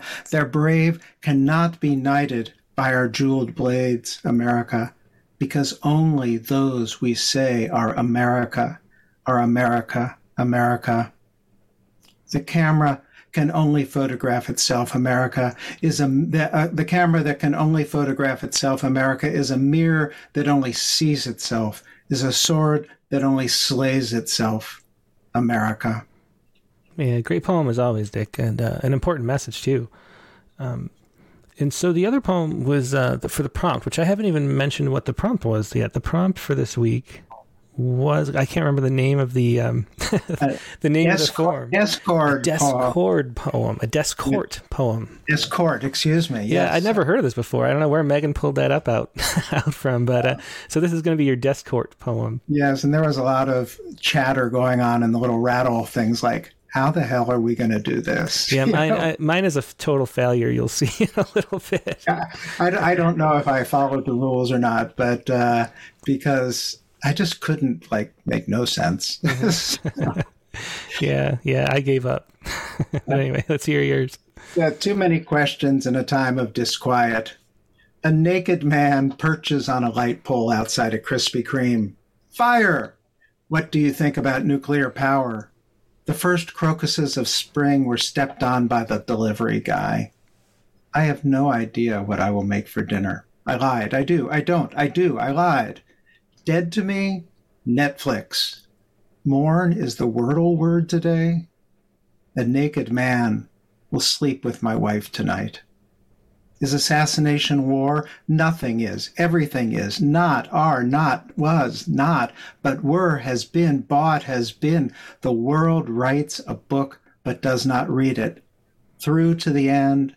The end is the beginning. The has, have, but wouldn't the ocean see? If you can understand time, space does not know space, is not a place. But I am, I am therefore, I think. The naked man was me. Yeah, that was a good, good, good uh, effort at that Discord poem. I don't really understand the Good effort. No, no, I think it's good. It was good. I mean, like you actually made something of the dis, you know, the the chaos of it, which which I couldn't figure out how to do. I couldn't even. I don't know. It's very confusing to me as a, as a style of poem. Well, But, you, ha- you have to. The chaos is sort of like the the prompt is is chaos. Mm-hmm. Yeah, And, well, and, you well, know, there's there's enough chaos in the world to feed it. So, mhm. yeah, well, good job, Dick. Always a pleasure. okay, thanks, Tim. Thanks. Bye bye. And yeah, so uh, we're going to mute Dick again. And then uh, just a reminder if, if you're not sharing poems, there's no reason to be here on the Zoom. You can just stay and watch it on YouTube. The Zoom is just for people who want to share poems on the open mic. And um, let's see. And then and then after you read, you can go back to the um, back to the YouTube page too. And uh, and watch there because there you can see the the full uh, you know Rattlecast experience with the poems and the poet side by side and all that stuff. Um, but let's go next to um, let's go to Joseph Nolan. Hey Joseph, are you there? I asked you to unmute. There you hear go. okay? Yeah, now we have you. Let me see you. Perfect. Okay, just took a little bit. So, uh, Okay, let me see. I'll pull something up. Uh, I was I wasn't aware I was going to be called today. I just uh, you know I'm not used to this new thing with the Zoom. I hadn't sent anything in for today. oh, you didn't. But, okay. uh, yeah. So just to say for everybody again, if you're on Zoom, it's just it's only for for sharing on the open lines. If you want to just watch, just stay on YouTube or Facebook or Twitter. And uh, Oh, okay. Well, I'll read one. I'll Yeah, go ahead. one. Okay, this one is called "Go We Now to War." They have become an enemy, called on us to destroy them. Descend we now, as ghosts borne down by gravity, shadows summoned downward to deliver prayed for slaughter. Go we now to war. Of poem. yeah, beautiful. Always uh, love hearing your work. Uh, how you read. It's really fun, Joseph. It's always great to hear you. Um, thanks for popping in. Oh, thanks. Next time I'll be more ready. yeah, no problem. Um, okay, so Brian uh, Beatty's here. Let's talk to uh, Brian Beatty. We'll ask him to unmute. And Brian has a poem um, that's coming up tomorrow or Tuesday. So, hey, Brian, how you doing? All right. Thanks for um, taking this poem for Poets Respond, Tim, and thanks for inviting me to today's reading. Yeah, it's really cool to see you. Um, and, and this poem uh, is very short, which everybody who no one's had, had a chance to read it yet. Um, but very memorable. It was one of those, you know, tight, small poems that'll like stay with you forever. I think. Can you just explain what inspired the poem, how it came to be? Well, obviously, the Ukraine's in the media. COVID remains in the media, you know, year two now, winter two. And as big as those have been, can be and can feel, it's also the little things of winter that can just kind of chip away at morale and chip away at um, positivity. So I was driving home from work last week and I live in Minnesota where we have we take winter very seriously here because it's a serious thing. But we had had some snow melt, and it was one of these incidents where sometimes you see a kid's random shoe just in the middle of the street, but it being winter, there was literally just a snow a random snow boot in the middle of the street and i was kind of just haunted by that image and decided to write something about it and then with Tim's message this morning that my poem had been selected for publication this week, I also woke to five fresh inches of snow as if to just grind it in that we're not through winter yet up here. Yeah, well, we got uh, up here in the mountains of, of SoCal. We had a couple inches yesterday too, and, and it was uh, we're we're definitely sick of it. We had a little league practice, and then uh, and then the snows came, and oh, not fun. Yeah. We went from freezing rain to snow, and so under this five inches of snow, there's a nice little layer of ice as well to just make it even more interesting. Yeah. Here, well, why don't you go ahead and read this poem uh, that's coming up on Tuesday? Winter can Sure. go now. It's called Winter Can Go Now. That child's dirty boot out there alone in the middle of the snow rutted street has collapsed again like a grandfather's lawn I watch at the window holding my breath for no reason. Yeah, great haunting poem. It just sits there with you like that boot does, and the the holding my breath for no reason. A great ending. It's a really cool little poem. Thanks so much for sharing that, Brian. Thanks again for having me. Yeah, take care. Yeah, so that was Tuesday's poem coming up, and now let's go to another um, open lines caller. Let's try to find somebody who hasn't been on before yet. Craig Brandis is here. I'll ask Craig to unmute, and we'll see what he's got for us. Hi, everyone. Um, I've had the experience uh, in the last week or so of having uh, beautiful Ukrainian paintings show up in my Facebook feed. Oh yeah, And um, they're part of a group called, uh, or they're posted to a group called Women Hold Up Half the Sky. And what's so striking about them is they're rooted in the folk culture and the iconography of Ukraine, but they're so vibrant and they're so full of um, resilience. And one of them just jumped out at me, and this is this is the one I'm sent in. It's called uh, "On Self Portrait" by Ukrainian artist Yana Movchan. A pink camellia pinned next to a pale buttoned collar with long, thin points. Tucked into her coat pocket, a red sprig like brain capillaries. Like Mary, she holds her hushed octopus arms close. Over her shoulders, saints glow, wander, and break loose in a north by northeast wind. Gazing between the icons, she locks her tree light eyes on you. In Kiev is a terrible longing, interminable in its freshness, like the inner bark of trees. Yeah, beautiful poem. I love that. Thanks so much for sharing it, Craig. And let me pull up, um, just for everybody, nobody on the Zoom can see it, but I will pull up that painting. I'll see if I can find it, um, so we can we can share that too. I think it's this one. Let me let me see. I think it's this one right here.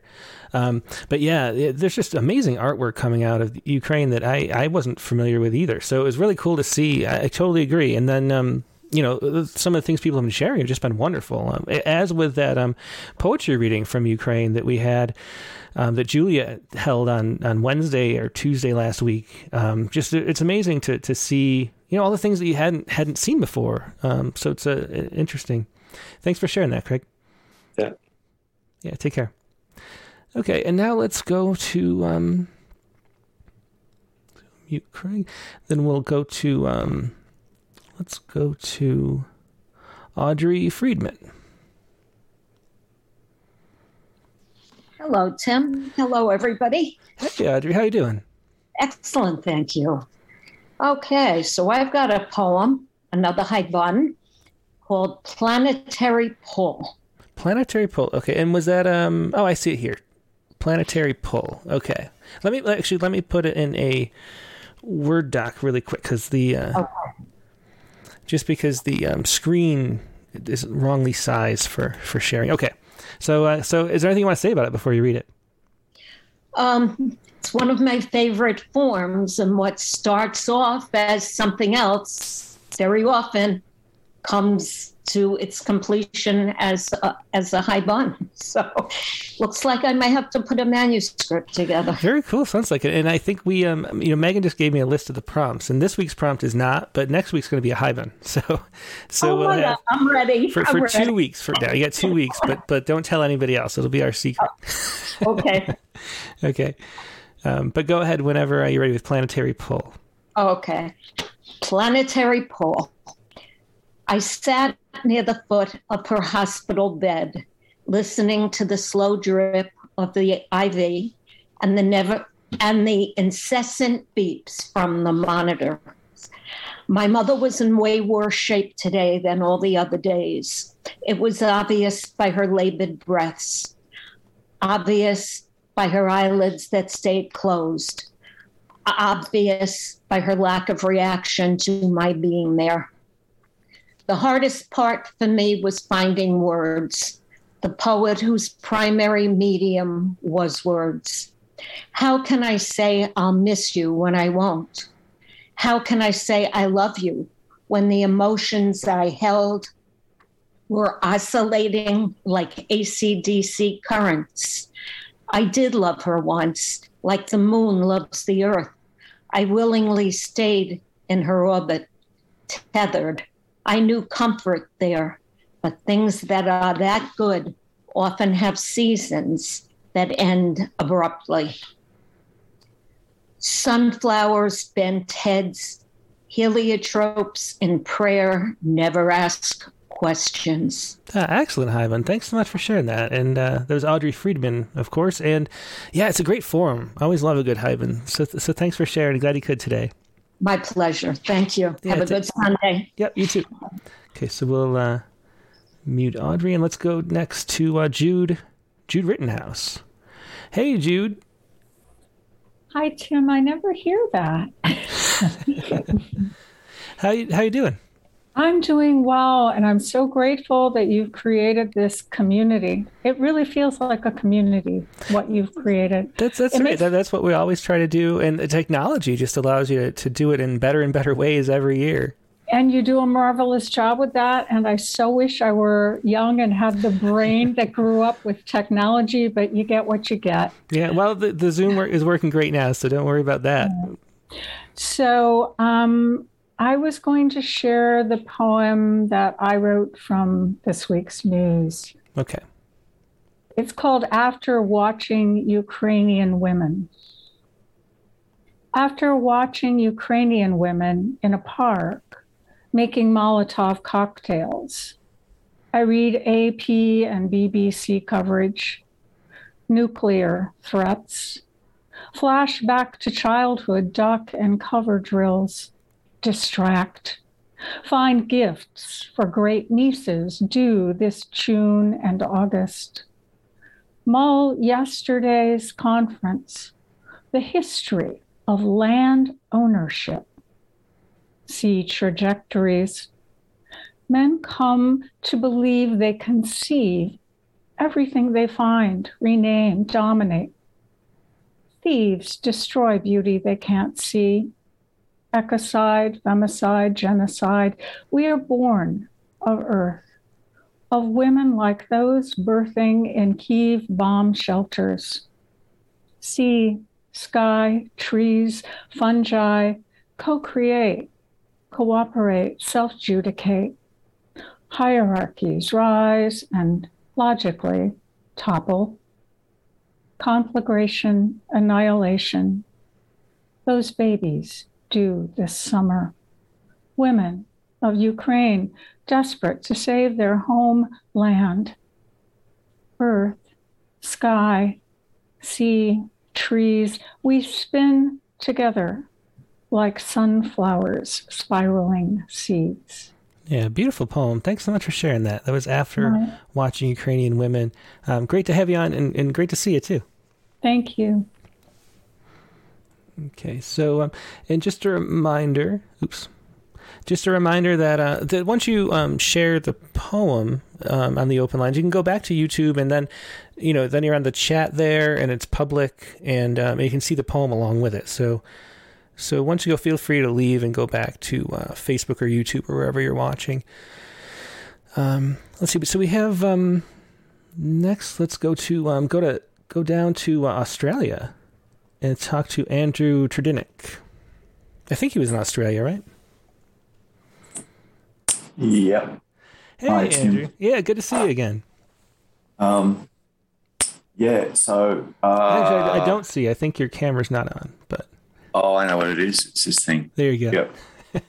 Yeah, good Hi. to see you again. Yeah. um, I, I interpreted the descort thing in a s- interesting way. Like the, um, I, I looked up the, the history of it.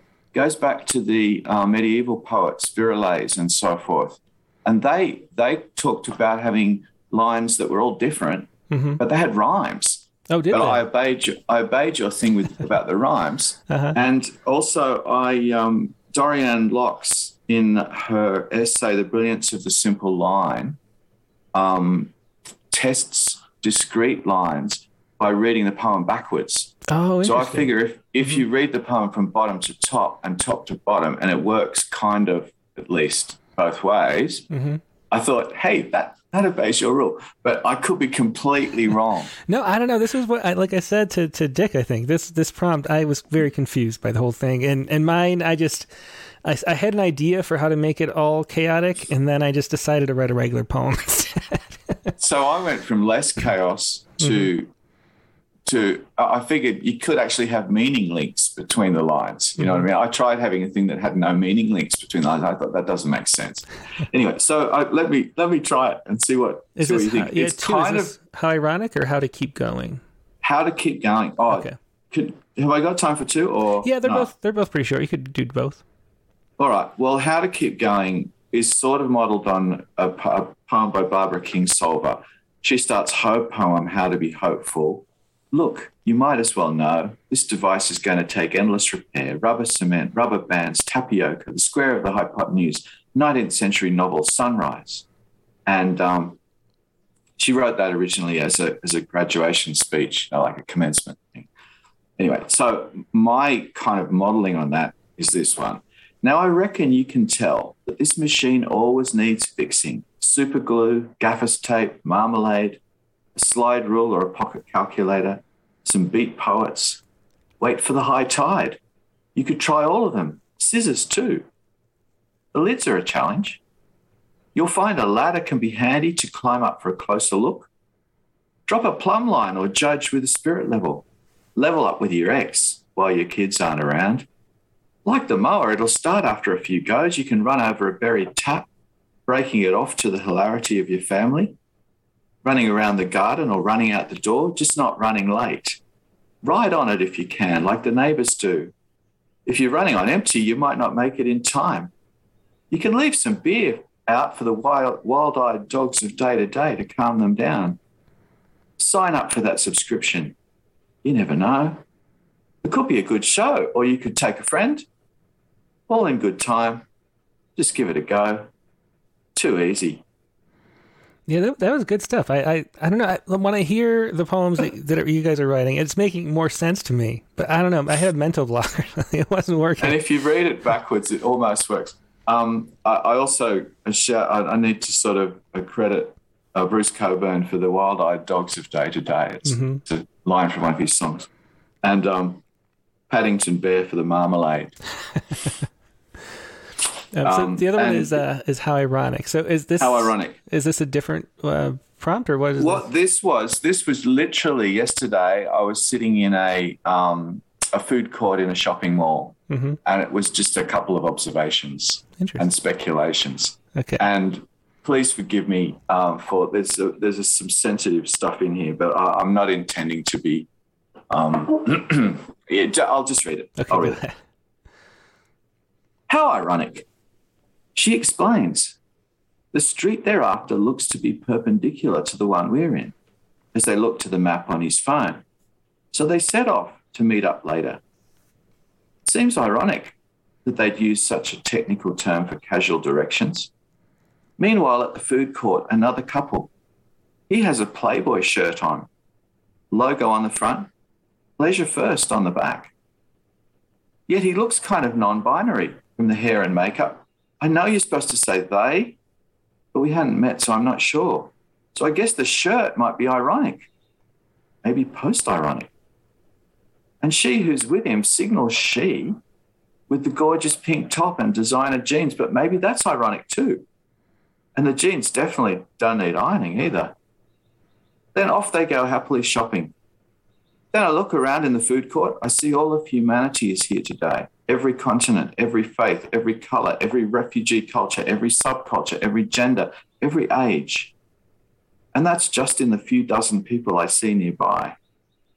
In this otherwise generic shopping mall, which could be anywhere. That seems ironic too. really interesting. Yeah, good poem. How ironic, and um, and what a, so, what a, cool place we live in now that that, that can be the case.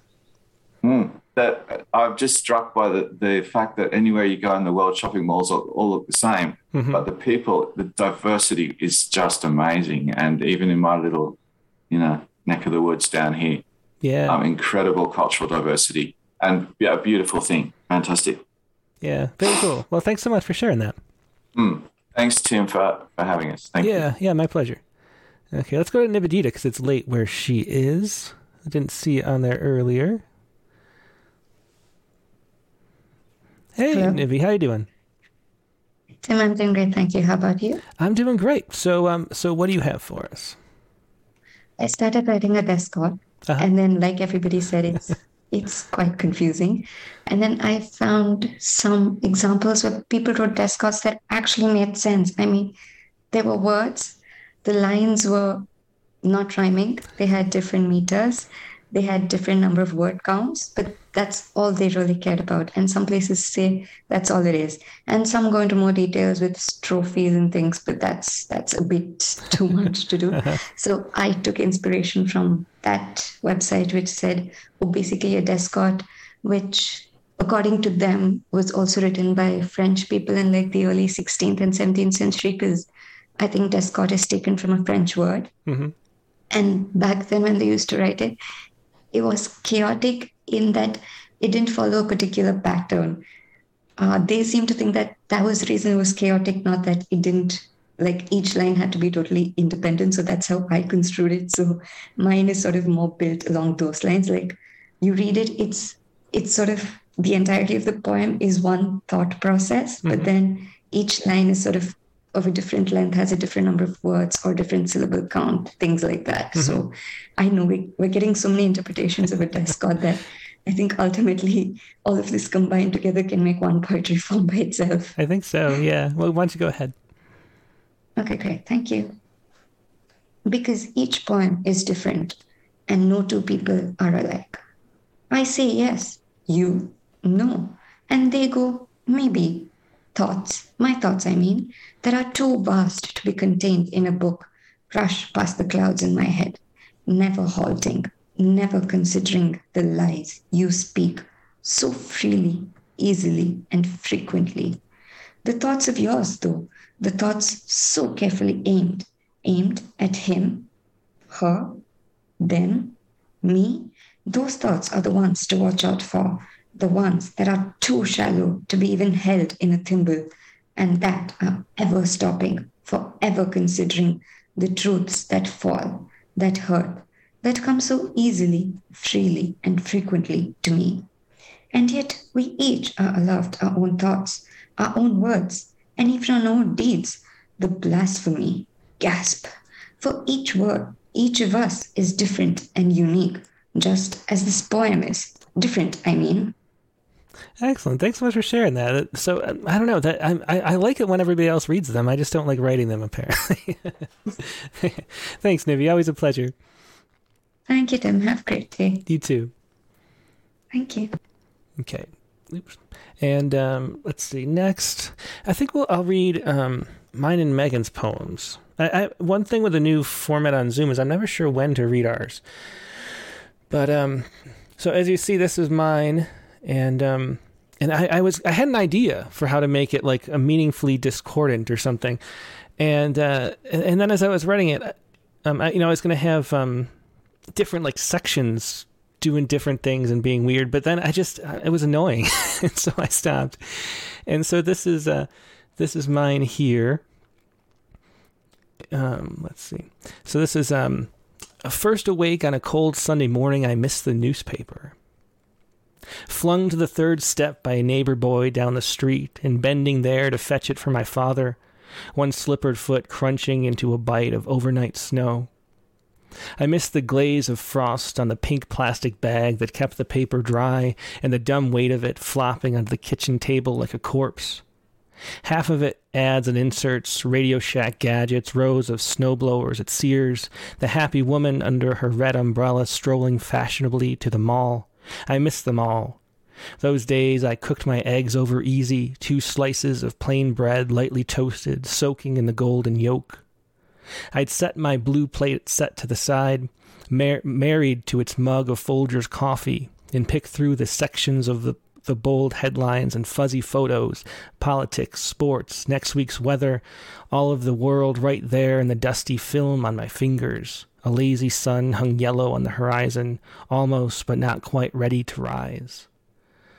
So that was my my uh, newspaper poem, and I, I, I thought I'd have like some kind of um, you know, like different sections from the newspaper and the ads like popping in, and that's how it was going to be discordant. But then I, I couldn't figure out where to go with it. so anyway, that's my failure for the week. And this is Megan's, and Megan um, also mentioned in her when she emailed the poem that she failed too, but I don't I don't think so. I think hers is is good. Um, and and she also mentioned that uh, this is like the fifth time she's written about crows, so she is very crow. There's something about crows going on. This is crows in the parking lot. A scattering of black punctuation across a landscape of rain dulled gray and cartoon red. Do they remember me? Yes, I am back, buying decorative baskets, jars of almonds, candles that smell like birthday parties, and tourists' lu- luas? I don't know what that is. Wandering windowless aisles in the plastic dream. Crows, mostly I ignore you because you remind me of miracles. Your frantic hearts, your sudden days of wings, at once biblical and ordinary. I want to think about how this fake plant will distract me from my messy desk and all the things that mess says about me. Not your eyes and how they see things for which there is no language. Forget you saw me, shuffling past with my groaning cart of distraction blinking in the sun like a cave creature, and I will try to forget you, your primal murmurs, the insistence of your dark rising eclipsing the red sun. So was Megan's Descort poem, and uh, none of the lines are, are, are um, similar. Um, let's see. So let's go next to. Um, I saw some. We have some people who haven't been on before still. So Nancy Walters is here. Let's go to Nancy and ask her to unmute. Hmm. Oh. All right. There you go. Thank, yeah. Thank you, Tim. Yeah, I'm so glad you could join us. So, uh, where are you calling from? I'm calling from Maine. Ah, cool. In the well, foothills. Yeah, it's Yes. always fun to have a, a first-time callers on. So, um, what do you have that you would like to share? Well, my poem is called Little Man Look to Siberia. Mhm. And um, what I wrote it about was um, I mean, no disrespect to the people of the Ukraine and the horrors of what's going on there, but um, I'm writing in the appalling lack of coverage of the UN's report on climate change, which came out the same this week as well, and how I continue to be amazed at what little coverage there is about the urgency of climate change. So Yeah, that's what yeah. inspired this this little, piece. little man looked to Siberia. Siberia. Yeah, go ahead. I'll put this on screen whenever you're ready. Go ahead. Okay. Putin is bombing Ukraine. Devastation is riveting, horrifying, garners global attention. Media locked on, locked down. Putin's chest swells with pride. He is masterful. Look how everyone watches him. See how they envy his power to kill. If it only a giant hand would reach down from the sky and grab you, tiny dictator, small bad boy, by the scruff of your dirty neck and fling you north to your Siberia, where methane craters dot the permafrost like craters on the moon. Pu- Putin, you thought you were so smart, timing your slaughter to smother the UN climate change report so your oil crown would stay shiny and we would remain beholden. Well, wear it. Squeal in grease while you can before you choke in the midst of methane bombs. Your own desolate land will show you how it's done. Death much bigger and more final than even you could dream, while the rest of us drive away from your ruth, your worthless crude barrels, dry, trying to beat the clock on our silent electric wheels. Yeah, great poem. Thanks so much for sharing that. Little man looked to Siberia. One of the things that I learned, I, I, I know why this hadn't occurred to me, but that, that Russia's propaganda was like pushing um, anti-nukes, you know, the anti-nuclear thing in Europe, just because the green stuff relies on natural gas. Um, that's a really strange story. So climate change is definitely tied up into all that's going on as well. Yeah, and I mean, everybody keeps saying, "Why now? Mhm. Why now? Why is he attacking now?" And so, in my mind, I thought he's just the type of person that would be that cynical. Like, oh, it doesn't matter to kill a couple thousand, you know, maybe a couple hundred thousand people to keep my oil profits coming rather than let the news get out that climate change is even worse than we thought. Yeah. Well, thanks so much for sharing that, Nancy. Always a pleasure. Thank you so much. Yep. Take care. Okay, let me go next to uh, Stephen Croft. Hey, Tim. Hey, Stephen. How you doing? I'm doing good.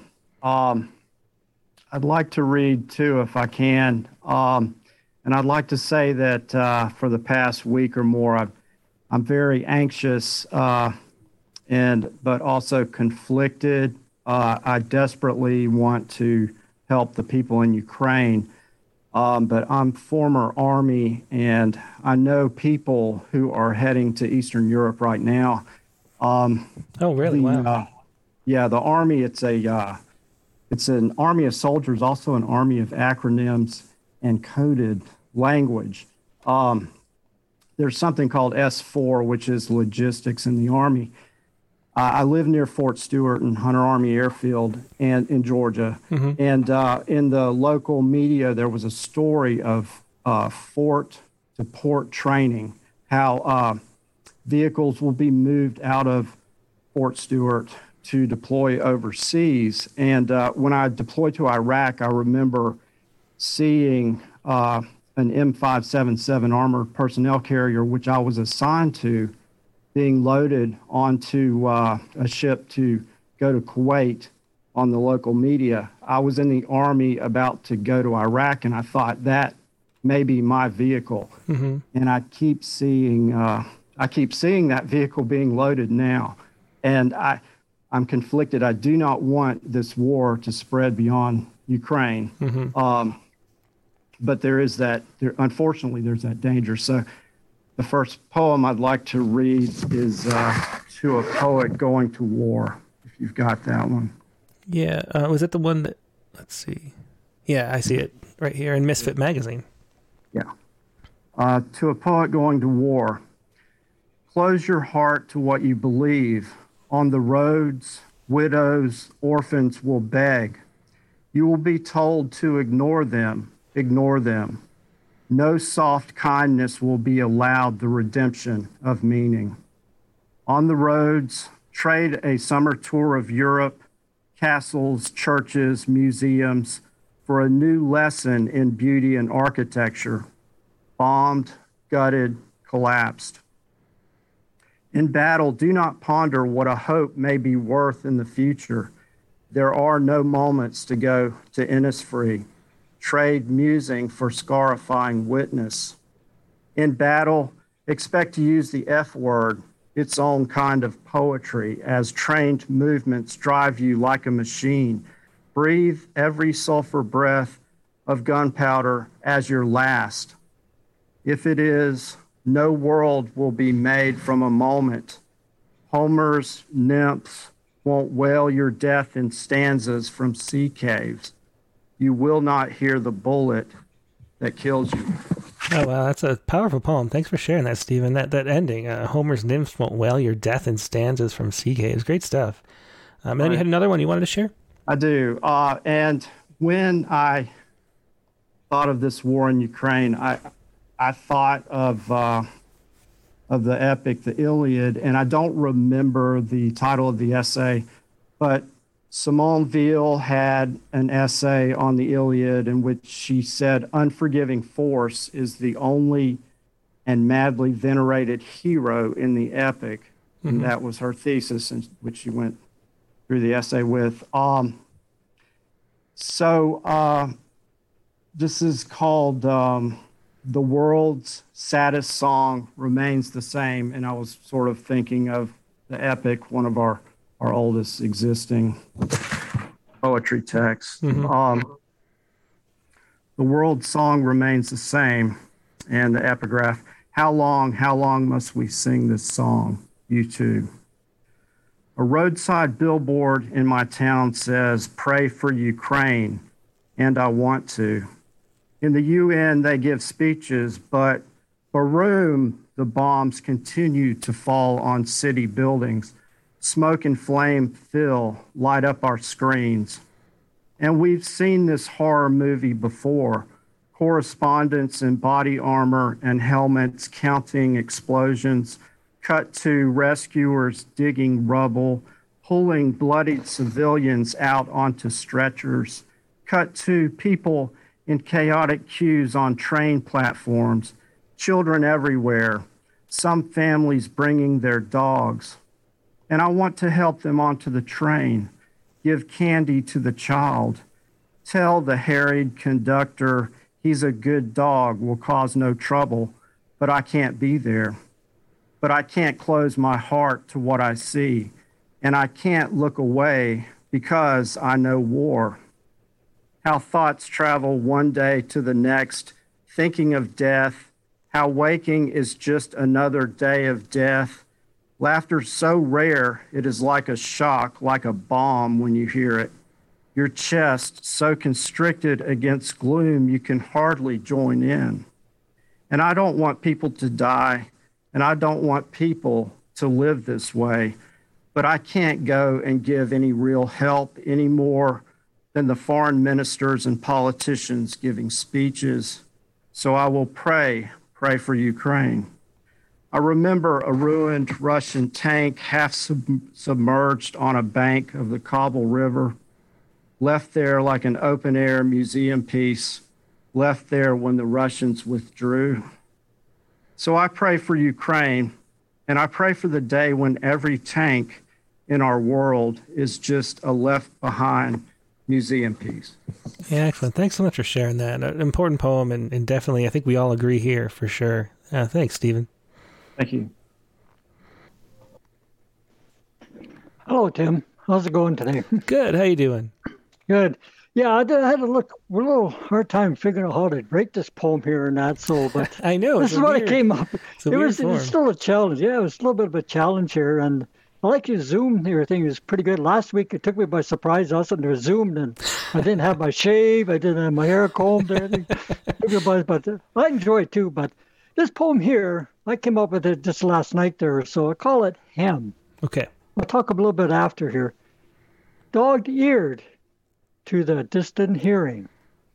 Mice blind voice beneath strained ears within an unspoken meadow. As to time, echoes him inward, tether to keep to oneself. That's mostly for people who just never get a chance to say anything. You know, they're always getting pushed aside, so these, no, I just keep it to myself. Mm-hmm. I have a couple other poems. I don't know if you want me to have time to read yeah, it. Yeah, go ahead. They're short. Feel free. Yeah, yeah. I call these micro poems, and like I say in my book, uh, Flying Kites the Movie, I got a whole section of these small poems. I like writing them and that too. So mm-hmm. my first one is called Eyes glance into the mirror, stare into the eyes. That's where the beauty really lies. Oh, excellent! I like that. People, yeah, yeah. Everybody should look into themselves first. You know that what's inside it makes a difference. On this last one here, maybe it's for what it's this time here. It's called peace. Imagine the dream. That's for the late John Lennon and Martin Luther King. Of course, John Lennon with his song "Imagine," and of course, Martin Luther King, The Dream. You know, he always so one of the best speeches I ever heard. I was mm-hmm. very young when I came out, and I think it's still powerful. yeah, yeah, it definitely is a great, great poem for this time right now. A very, yeah. very good micro poem. Thanks for sharing those, guy. Thank you very much. Yep, take care. Yeah, you should have listened to the intro. Okay, so that is um, the end of the open line segment. Thanks everybody for joining in. I'm gonna end this uh, end this Zoom call here. And um, let's see. So that was just wonderful, though. This once again, the Skype works really well, and we had some great poems. Um, great guests today with um, um, Kashiana Singh and, and uh, Kim Stafford. Brian Beatty was here. It was good stuff. So, thanks everybody for joining us and uh, and for sharing your poems on the open lines. It's just always fun to do this. Now, um, I'm going to do the Sci-Ku really quickly. And uh, if you remember the last week's episode, was it last week or was that more than last week? Bev uh, or um, Roberta Beary was talking about. Well, a little bit we were talking about um, um, the experimental haiku that that seemed to be kind of popular as a subgenre of the subgenre of haiku poets. So I I, I wrote a, a experimental haiku about this news story, which is really interesting. Um, if you kind of think about what's going on, let me try to clear up the clutter here. Um, okay, so if you look at if you if you read this thing and, and think about what's going on, this is um, solar illusion. Um, coronal loops may not be what they seem. So if you're watching, I guess everybody's watching now. These are coronal um, coronal loops, where they're these uh, magnetic fields that sort of pop out of the sun. And what these researchers at um, UCAR found was that these things, which we used to think were magnetic, and, and so much of um, so much of solar research is based on studying these and the way that they move through the solar atmosphere. It turns out that these are nothing but an optical illusion, and um, and most of these um, solar arches or solar um, solar loops are actually just the the layers of um, of plasma sort of sheeting on top of each other and folding to give the illusion of a of a loop, um, which makes sense because the loops did never behave the way we thought they would if they were magnetic. Um, so anyway, it's a very strange article. So so decades of solar research, if this theory is true, um, turns out to be um, based on something that's a complete assumption that was completely wrong and uh, so, so that's very very strange and interesting. And um, it sort of shows a little bit of our hubris. Like we saw these things these loops and we thought that they were the magnetic loops we would expect. We didn't think at all about them being folds in a plasma sheet. And so um, uh, so what was interesting too is that they called this um, it was a study based on modeling. And they called the modeling a product. So I was thinking about that when I wrote this little experimental haiku which is right here. Shoplifting the veil. Shoplifting the veil. So I don't even know if anybody gets that. It might be too esoteric, but it's a, a fun and interesting little little experimental haiku. And now your prompt for this week is to um, write a poem about one of the seven wonders of the world. Great Giza Pyramid of or Great Pyramid of Giza, Colossus of Rhodes, Hanging Gardens of Babylon, Lighthouse of Alexandria, Mausoleum at Halicarnassus, Statue of Zeus at Olympia, uh, Temple of Artemis. Uh, this is the classic list. Feel free to use an updated list that includes different wonders. So, write about a wonder of the world. That is your prompt for this week. And uh, next week's guest is going to be Kevin Clark. Now, Kevin Clark is um, just a great poet we published a few times. He has a new book, The Consecrations, also a baseball player. So it's kind of a fun or maybe sad poet to talk to as, uh, as the winter winds down and baseball season is not starting because of uh, lockout issues. But um, it's going to be interesting to talk to Kevin Clark. The Consecrations is his new book. That is the guest for Rattlecast number 135. Next Sunday, the regular time, March 13th, um, noon Eastern time like always. Hope to see you then. Hope you have a great week in the meantime, and I will talk to you soon. Goodbye.